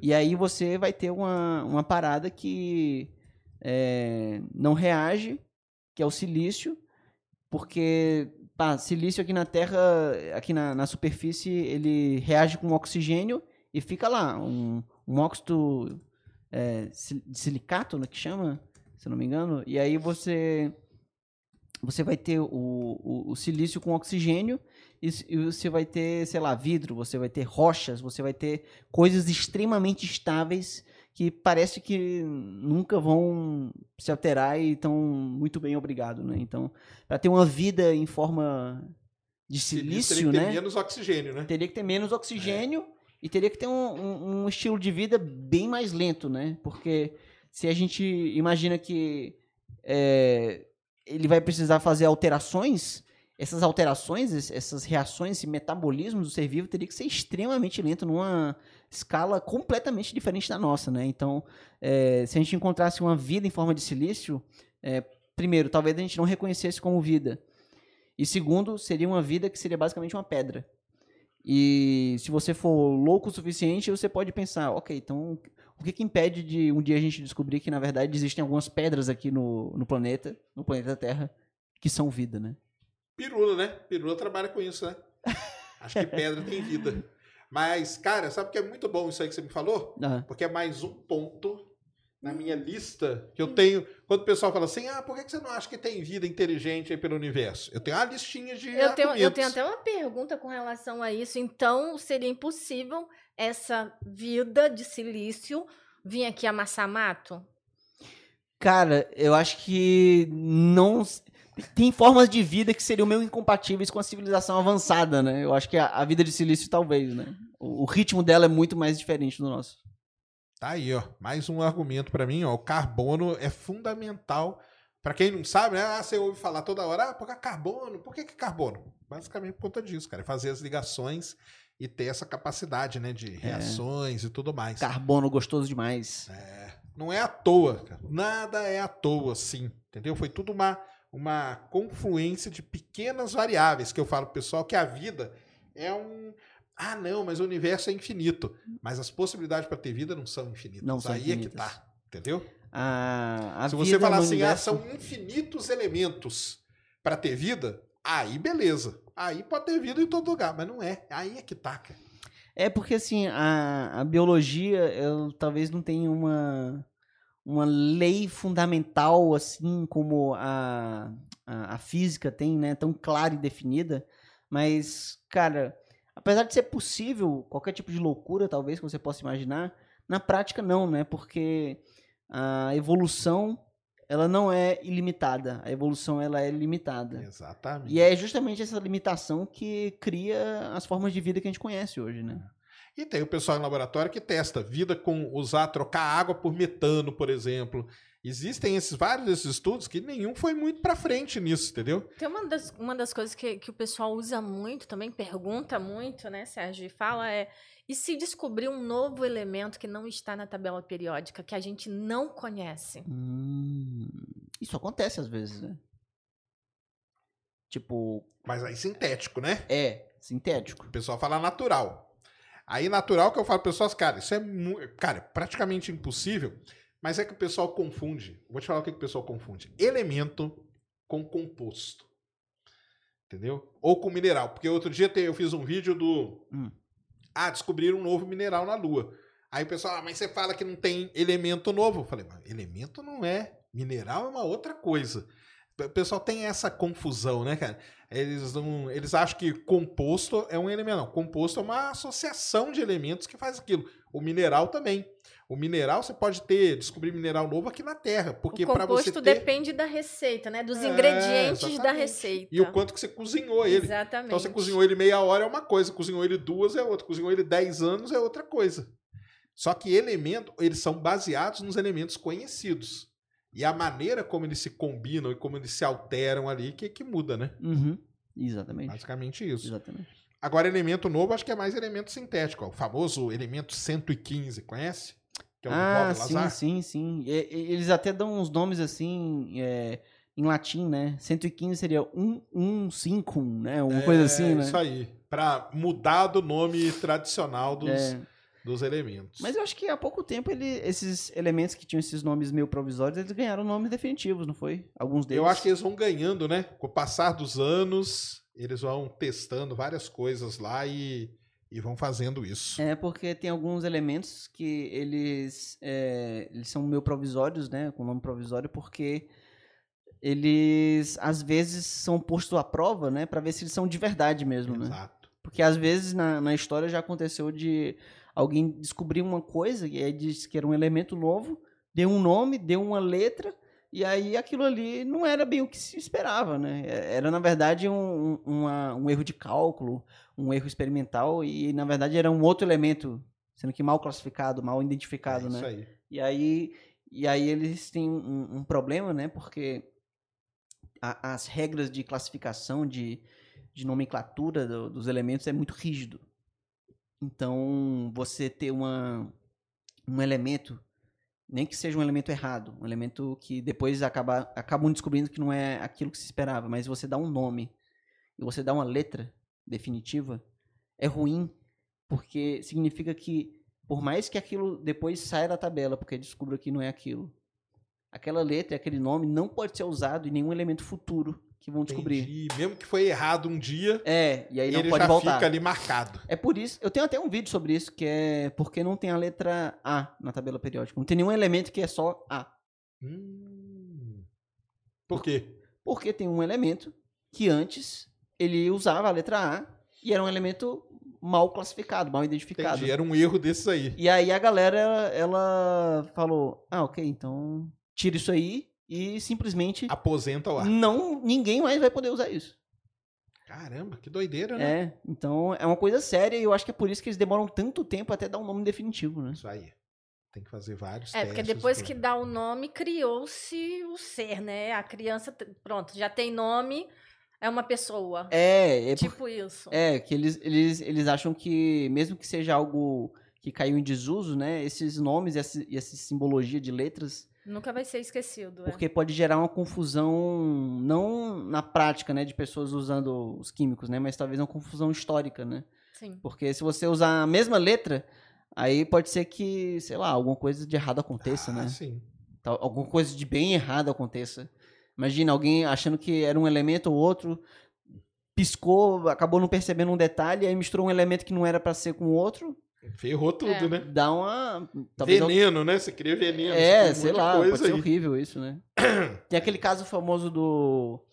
Daquele, daquele navio sueco, né? O, o, o Vasa, que ele, por exemplo, dizem que ele afundou logo depois de, de ser lançado, porque uma galera usou medidas imperiais e outra usou medidas Ah. de, sei lá, outras É, medidas imperiais, acontece. né? Teve uma sonda em Marte que aconteceu isso com ela. Foi? É. E aí, pois é. Aí o- esses problemas são reais, esses problemas burocráticos de medidas, de pesos, de classificações, é algo real que a galera tem que se pre- prevenir. Estados Unidos e Europa fizeram uma sonda, mandaram, um fez a conta numa, no sistema internacional, o outro em outro sistema, deu uma diferença, e a diferença foi. serviu para Destruir uma é, destruir a sonda. Caramba, os Estados Unidos ele, ele, ele tem que pagar por não usar o sistema internacional, né? É, aquilo lá é terrível. Fahrenheit, pés, Pô, que tá isso, cara, doido. que É uma isso. das coisas mais terríveis que tem. É, William Richard, ele mandou cincão. Davi, somos, somos muito fãs do seu canal há, ba- é, há bastante tempo. Manda um beijo para minha esposa, Ana Camila. Um beijo, Ana Camila, com todo respeito. E o Fábio Medina, ele Fábio também Medina. mandou cincão.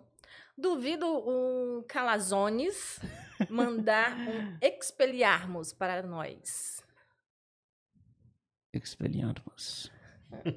Delícia. É uma coisa meio ASMR. Muito bom. Bem, temos a pergunta, né? Não podemos esquecer da pergunta que está rolando, que foi aqui baseada num dos vídeos do Ah, Davi. sim, sim.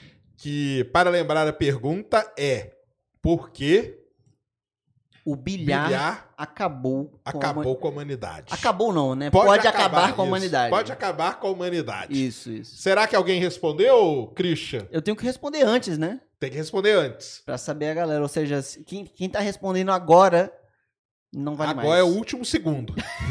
Digite aí as últimas letras e pronto. Não, e o Calazans deu uma ótima dica. Era só ir lá e assistir o, o Os- vídeo Todos lá. os vídeos dele. Só É. todos os vídeos, gente. Isso aí. Lógico que ele não ia dar o nome de qual vídeo que tava, mas se você assistir todos rapidinho, tem a resposta. É, e o, o vídeo não é, nem tão rec- não é nem tão antigo e também é exatamente o título do vídeo, essa, Aí, essa pergunta. Deu uma, deu uma, uma mata pra galera Uma aí. mata ó. gostosa demais. E aí o, o, o lance é, por que, que o bilhar pode acabar com a humanidade? É, plásticos são um problema, certo? Os plásticos, eles podem é, se partir em pedaços menores e depois esses pedaços menores em pe- pedaços menores ainda e vai indo até que eles ficam realmente muito pequenos. Pequenos mesmo. Tipo, e até a gente dá um nome pra isso, né? Porque é, à medida que ele vai diminuindo de tamanho, ele não vira só um plástico sendo que menor, ele ganha propriedades completamente novas. Então ele é, tem uma nomenclatura para isso, né? Que são os microplásticos, tamanhos de micrômetros, e os nanoplásticos, Nanoplásticos, é. que são nanômetros, que aí é loucura. Então, é, por exemplo, uma garrafa de plástico como essa aqui, é, a temperatura, os raios ultravioleta pode fazer com que pedaços muito pequenos dela saiam por aí. Então, tem pedaços, por exemplo, de plástico em absolutamente todo canto, né? Estima-se. Eu vi- Literalmente, na atmosfera. Eu vi um estudo recente que, inclusive, até no pulmão dos seres humanos já foi encontrado. Sim, tem no ar. Tem no nosso pulmão, por Isso. consequência. Tem na atmosfera, tem nas, tem nas águas, tem na nossa comida, tem na nossa roupa, tem, tem em todo canto, no chão aqui, na poeira. E E só isso, para o pessoal entender, nós não estamos falando daquela do, do plástico, que é lá da ilha de plástico, né? Que fica ali Ah, flutuando sim, no é. Pacífico. Que hoje tem até um naviozão que é legal pra caramba, que ele fica ali comendo, aquele Ah, é mastigando aquilo ali, ó. Então nós estamos falando dessas, dos nano, que podem entrar no, no- até na corrente sanguínea, né? é, exatamente. É, o- os menores pedaços eles são tão pequenos que eles podem, é, quando você ingere eles ou, ou inspira, eles podem ser absorvidos, literalmente, por você. Não, é- não é ele tá dentro do seu trato digestivo, ele tá dentro de você, você. literalmente. Daqui a Dentro de células. ser um ser humano de plástico, É? né? Virar. Tem um outro vídeo que, inclusive, eu, eu falo. O título é Você é feito de plástico. Ah, Ah, sim. legal. E é mesmo, né? E aí o, o, o microplástico, ele, ele estando dentro da corrente sanguínea, né? Como a Ned falou, tem, ele, ele estando dentro de células, ele pode causar problemas terríveis. E a gente, como ser humano, a gente não sabe o, o quão profundo é esse buraco que a gente se meteu já agora. Porque é muito pequeno os pedaços de plástico e a gente não consegue entender, porque a gente não consegue estudar eles. Eles são tão pequenos que se você pega no microscópio e tenta encontrar, é um trabalho extremamente cansativo, manual. Talvez a gente precise de uma inteligência artificial algum dia para fazer isso. Detect já, né? É, e, e conseguir encontrar isso e, e estudar quais são os efeitos disso, né? Porque, assim, talvez eles sejam tão presentes que o que a gente acha ser uma coisa, que são parte de células e tal, talvez seja já o plástico.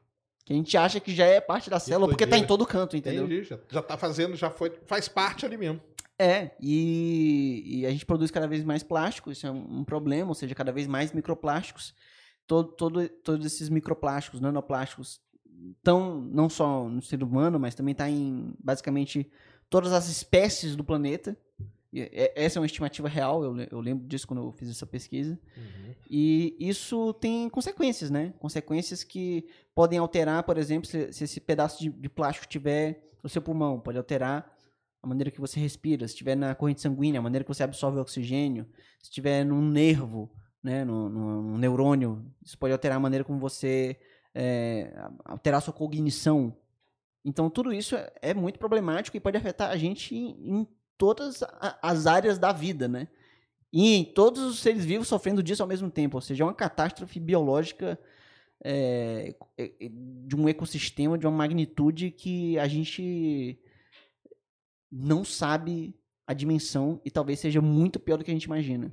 E Isso, pode acabar com a humanidade, isso tudo graças ao bilhar. graças ao bilhar. Porque não foi sempre que houve plástico.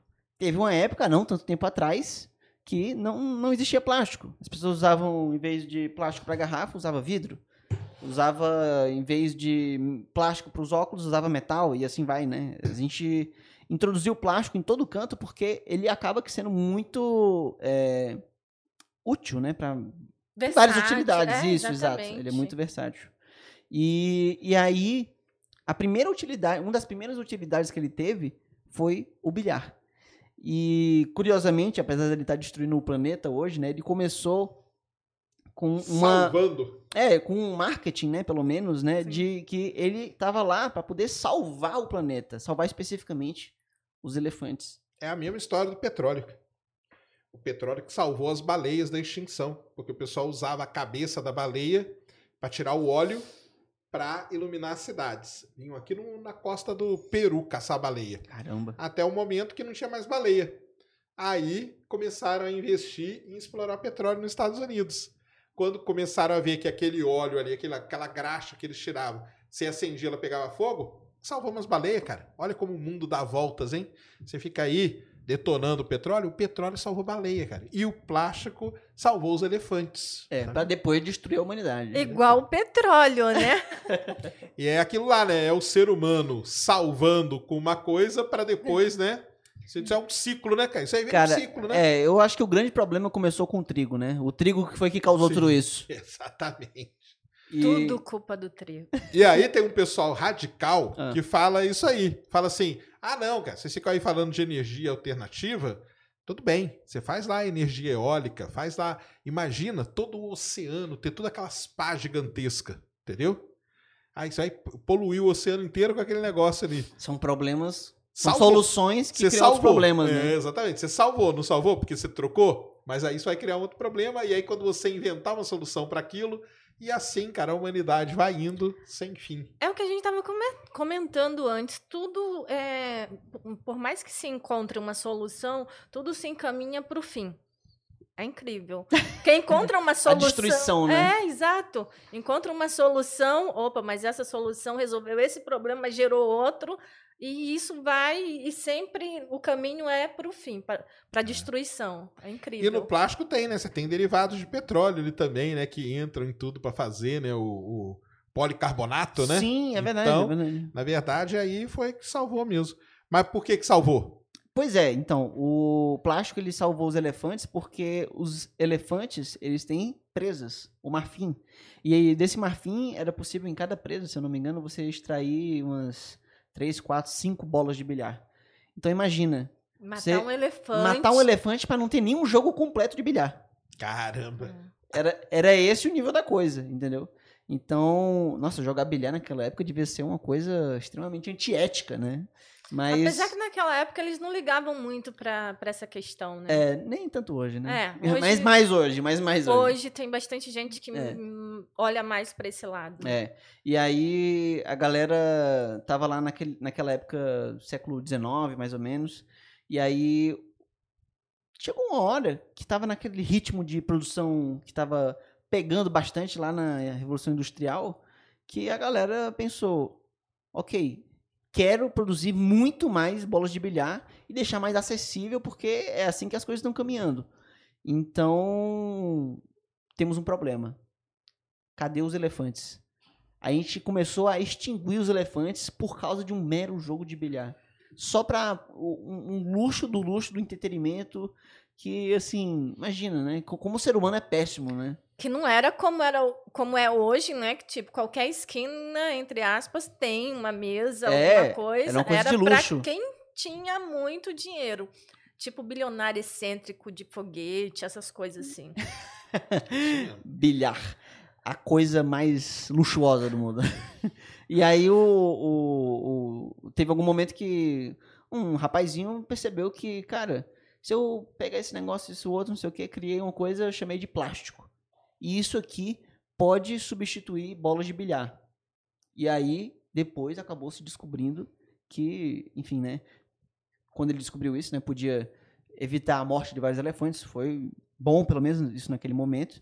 Sendo que o plástico acabou se descobrindo que ele era muito mais útil e tinha muito mais utilidades, funções, né? Na, na vida da- do, do mundo, do planeta, que Só a bola de bilhar, né? só a bola de bilhar. E aquilo tudo foi extremamente, assim, incrível de se observar, porque foi um ponto de inflexão que começou a partir dali criar um problema gigantesco que a gente se meteu hoje. E eu acho que até agora a gente não começou a lidar com aquilo tudo, sabe? Ah, e curiosidade. O, o cara que especificamente estava testando o, o primeiro tipo, um dos primeiros tipos de plástico para a bola de bilhar, ele não teve tanto sucesso na bola de bilhar. Porque para a bola de bilhar, aquele plástico não era tão ideal. ele não conseguia imitar tão bem as propriedades do marfim lá, que a gente Entendi. conhece, né, da bola de bilhar, que É Quem que não existia, sabe o quê? O Iberê na época, pra Ah. fazer a bola perfeita. ele faz o ele, o, Be, e o Berê faria uma bola perfeita, provavelmente, de qualquer coisa, e ele teria evitado o surgimento dos plásticos. Exatamente. O, Be, o Iberê, se tivesse nascido uns 200, 300 anos antes, ele com certeza ia salvar a humanidade. Boa. Isso mesmo. Então essa aí que é a resposta. Será que alguém respondeu? Joga Vamos aí. Christian. Deixa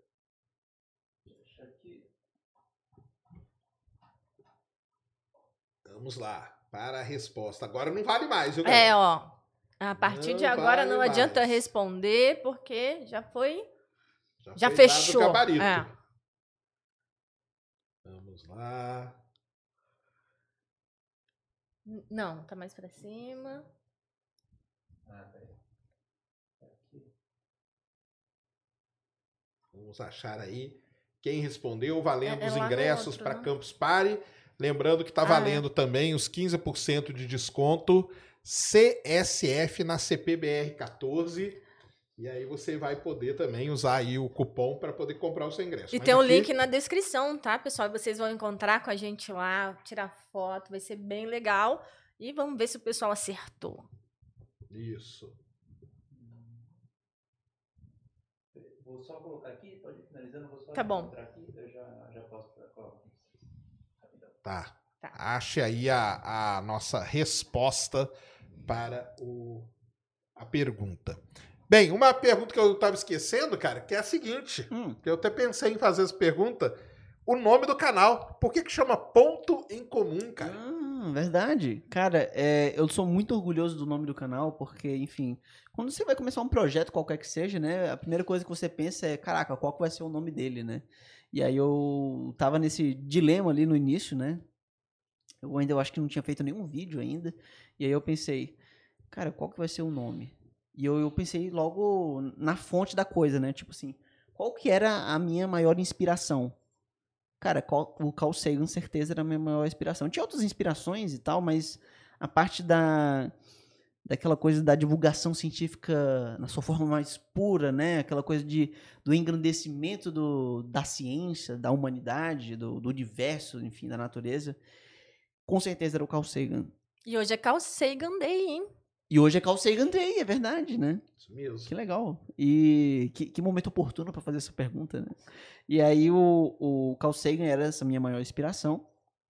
E eu é, pensei, ok, gosto muito daquele texto dele que ele uma vez falou numa faculdade, que é o Pálido Ponto Azul. Que aí ele, ele falou lá, né? no- Que é do livro, né? Que é do baseado livro. num livrão que conta a história. O livro é muito legal. Eu sempre dou essa dica do livro pro pessoal. É difícil de encontrar, viu? Não é muito fácil, não. Ele é um livrão assim onde ele conta toda a história de por que, que ele fez a tal da foto, cara. Porque foi um negócio muito complicado. Ele brigou na NASA pra caramba pra fazer aquela foto, porque a Voyager ela tinha, ele fala lá no começo, né? Acabamos de passar por Saturno, papapá. Ela tinha acabado de passar por Saturno, indo pra fora do sistema solar, e ele falou: "Aqui é o local certo da gente virar a Voyager para ela fazer a foto, o retrato de família que chama. Ia fotografar todos os planetas. Mas por que, que era problemático? Porque ela ia apontar para o Sol. E aí podia torrar a câmera dela. Ele brigou por aquela foto. Ele né? brigou porque ele falou assim: cara, nós não vamos mais precisar da câmera. Então, que torre, que seja a última foto que ela vai fazer, porque daqui para frente nós não vamos usar mais câmera. Mas o pessoal ainda pensar: não, mas quem sabe, não, não vamos usar tal. E ele fica. E o livro ele vai contando toda essa brigaiada que ele vai tendo dentro da NASA para conseguir e tal. Até que, beleza, vamos, va- vamos virar, vai, vamos fazer a foto aí que você quer. E aí faz a famosa foto. E quando ele vê todos os planetas, a Terra é o único que está em cima de um raio de luz, que até, até fala no texto, né? Muito bonito. Que é por conta do Sol refletindo num, numa haste ali da Voyager É, que é. criou aquele facho e a Terra apareceu ali em cima. E aí ele olhando para aquilo e pensando naquelas coisas todas, ele pega e escreve. Então aquele o texto que a gente ouve, que o pessoal ouve, pro pessoal entender, é até uma versão um pouco resumida do texto completo, porque no livro tem ele completinho. Que tem umas frases ali que Tem eles umas- vão fazendo uma decupagem, né? Exatamente. Pra para deixar ele até mais legal, porque tem umas frases ali que realmente é uma coisa técnica que ele fala. O pessoal corta pra deixar aquele texto maneiríssimo, que é legal pra caramba, que todo mundo deve ver, Ou seja, ouvir e ler. Alguém fez o corte do Carl Sagan, né? Corte Cortes do Carl Primeiro Sagan. corte. Primeiro corte. Não, e aquela narração na voz do Guilherme é do Briggs é, É, incrível. É, o Guilherme Briggs, muito bom. Não é? Guilherme Briggs fez a narração. Já contei a história, né? Foi por causa do Nerdcast que eu tava fazendo lá com os meninos. Ah, é, né? É Aquela verdade, narração né? vem disso. Ah, A gente tava gravando um Nerdcast sobre sistema solar lá em 2000 e... Cara, acho que foi 2011. Eu tava gravando com o Jovem Nerd. A gente tava Caramba, gra- faz tempo, hein? Faz tempo pra caramba. A gente tava gravando sobre o sistema solar, falando de todos os planetas e tal. De repente veio esse papo aí da Voyager, não sei, porque a Voyager ela fez um negócio chamado Grand Tour, que a gente chama. Era a missão Hum. dela. Era fotografar o, é, Júpiter, Saturno, Saturno, Urano e Netuno. Então o pessoal chamava da do grande tour pelo sistema solar. Caramba. E na hora que a gente tava gravando, eu lembrei disso aí. Aí falei, aí até joguei assim, pô, Jovem, você que é amigo do que eles são amigos, né? Falei, pô, cara, fala pro Guilherme Briggs ler isso aí, cara. E ele na hora falou com o Guilherme Briggs. Aí o Guilherme Briggs deu uma, falou, beleza, vou fazer isso aqui. Tanto que se for lá no, no Nerdcast e procurar, você vai ver que vem o Nerdcast, de repente tem um corte que entra a leitura do Guilherme Briggs, depois volta. Caraca. Então foi uma ideia que surgiu na hora e já foi na hora, Na fez hora ali. ele gravou e aí depois ele pôs o vídeo no canal dele, que Aham. vale muito a pena, e vão lá assistir, que é sensacional, porque o jeito que ele narra é muito emocionante mesmo. Caramba, é muito boa. A, a voz, o peso que ele dá nas coisas, no momento certo, na hora certa, é muito bom. Exato. E aí foi com base nisso aí que você.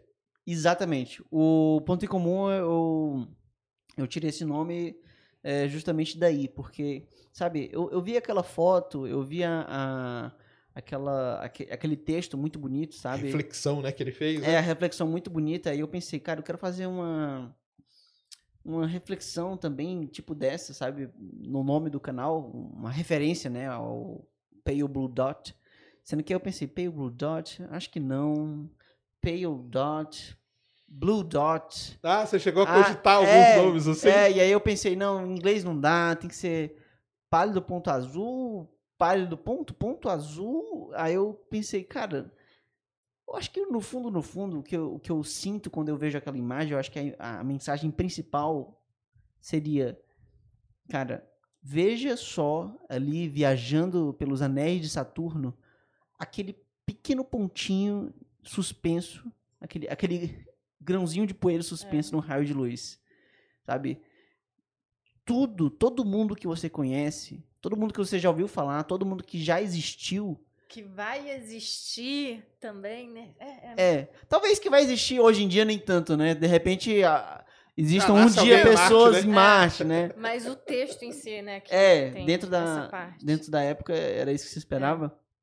É, sabe, cada, cada pai, cada mãe preocupada com o, seu, o futuro dos seus filhos, sabe? Cada casal apaixonado, cada é, líder supremo, cada é, ditador, cada superstar, cada imperador que fez guerras para poder ser o, o, o mestre supremo de uma fração de um pontinho.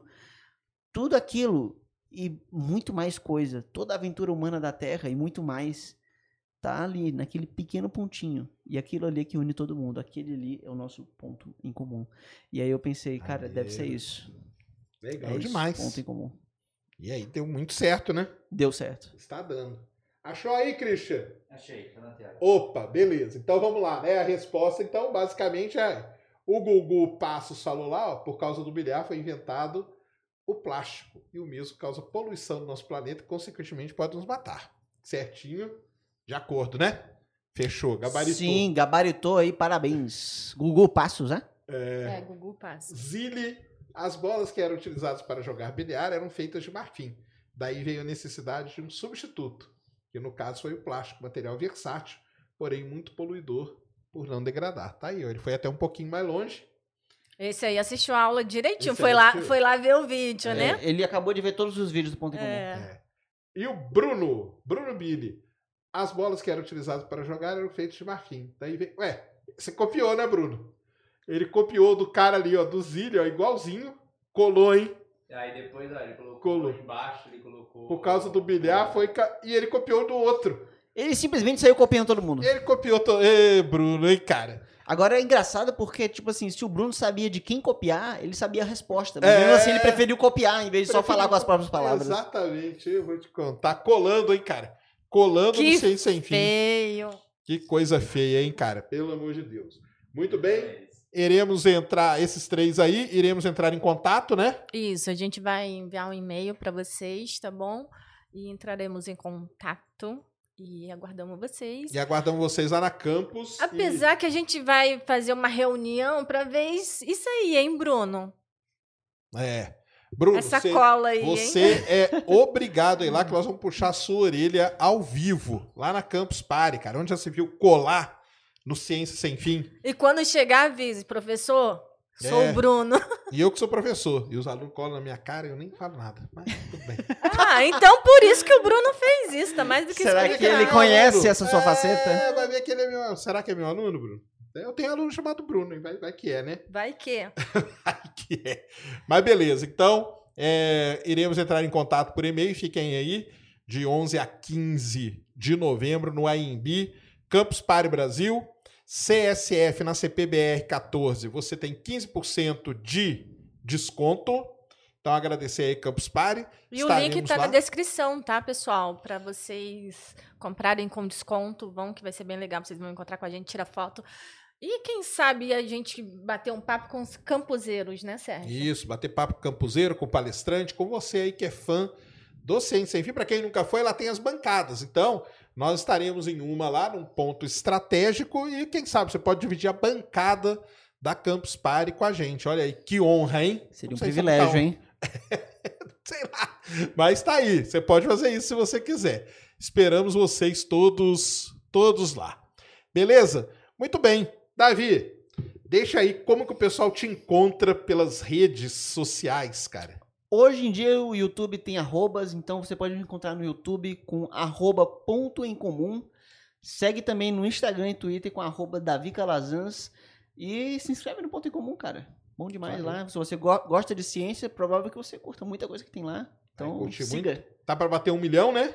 Não, tá pra bater um milhão, quem sabe esse ano, né? Não sei, talvez no início do ano que vem, mas tamo lá, tamo tá, junto. tá. Vamos, vamos atrás dessa plaquinha, né? Vamos, tá. Minha, minha placa ficou perdida, cara. Apareceu na minha casa só semana passada. É mesmo? É, minha, A de um milhão. Cara, minha placa foi o seguinte: eu pedi, ela extraviou. E aí ela chegou na casa de um cidadão. E o- Aleatório. Aleatório. Só que no meu Instagram tem meu telefone. E o cara foi atrás lá, porque ele viu escrito na placa Space Today, ele foi procurar, né? Space Today. Aí ele procurou no Instagram, achou meu telefone e me mandou um WhatsApp. Aí ele mandou a foto. Cara, eu tô com um negócio aqui que eu acho que é seu. Ah, então foi ele que foi gente boa e te encontrou. Ele foi muito gente boa, cara. Que ele me encontrou, mandou entregar. Um salve aí pro cara. Aí ó, hoje eu tô com a plaquinha lá de um milhão. E Mas hoje vocês são super amigos. Super. Não somos, não, mas eu agradeço demais ele. Então se inscrevam lá, galera. Sigam o Davi para bater um milhão aí. Nós aqui hoje batemos 400 mil com a ajuda do Davi. Se não fosse ele aqui. Vocês jamais iam Jamais conseguir chegar a essa teríamos-. Faltava 35, É, a gente mas vocês jamais iam bater esses 35. Nunca! Jamais. Obrigada, tá, Davi? Eu sei. Agradecemos muito. Que 35 não é qualquer pessoa que consegue fazer alguém Se conseguir. inscrever. É. Sim. Valeu demais. A minha careca atrai likes. É isso aí. Agradecer a Insider, que está sempre com a gente aí. Então não se esqueça, novembro, Black Friday, né? Novembro é o mês da Black Friday. Tá rolando a T-Shirt Week, você pode encontrar descontos de até 40%, mais os 15%, que agora no, no- em novembro é 15% QR Code na tela, link aí na descrição para você aproveitar a Insider parceirona que tá sempre com a gente. Beleza? É isso, Ned? É isso. E o Bruno, ele comentou aqui que ele merece du- dois ingressos, porque ele deu duas respostas. Du- duas copiadas, É. duas colas. Tá Pra certo. poder levar a esposa ah, dele. Até por isso, ele colou pra ele e colou pra esposa. Entendi agora que você fez. Bruno, simplesmente o, o cara mais esperto do chat. Esperto, muito esperto mesmo. Mas olha, a gente não colocou regra, né? Aí que tá. Erro nosso, né? Erro Ninguém falou, nosso, não exato. pode colar. Bruno, você é esperto, hein? É, vai levar a gente na justiça, ele ganha, porque não, eles não colocaram regra aqui, então eu podia não falaram que não podia colar. Tá, tá certo. Vamos Pelo pensar no seu contrário, ponto. falaram que podia colar, tanto que canal. pediram pra ir. É verdade. tá vendo só? Vamos pensar no seu caso do- Vamos pensar. dos Muito dois bom. ingressos. Ned, deixa aí suas credenciais.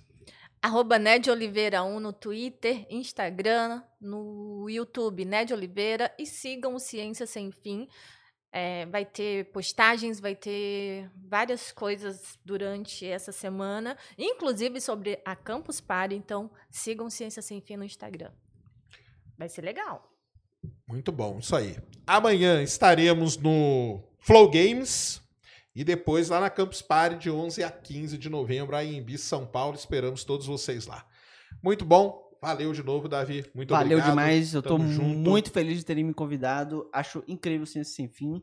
E eu espero voltar mais vezes. Vai voltar sim. Vindo em São Paulo, tá, está mais do que convidado para vir aqui. Um grande abraço, é isso. Deu aí, Christian? Deu demais. Boa. Então é isso, galera. Um grande abraço a todos. Valeu. Fomos. Lucky Land Casino asking people what's the weirdest place you've gotten lucky? Lucky? In line at the deli, I guess? Aha, in my dentist's office. More than once, actually. Do I have to say? Yes, you do. In the car before my kids' PTA meeting. Really? Yes. Excuse me, what's the weirdest place you've gotten lucky? I never win and tell. Well, there you have it. You can get lucky anywhere playing at LuckyLandSlots.com. Play for free right now. Are you feeling lucky? No purchase necessary. Void where prohibited by law. 18 plus. Terms and conditions apply. See website for details.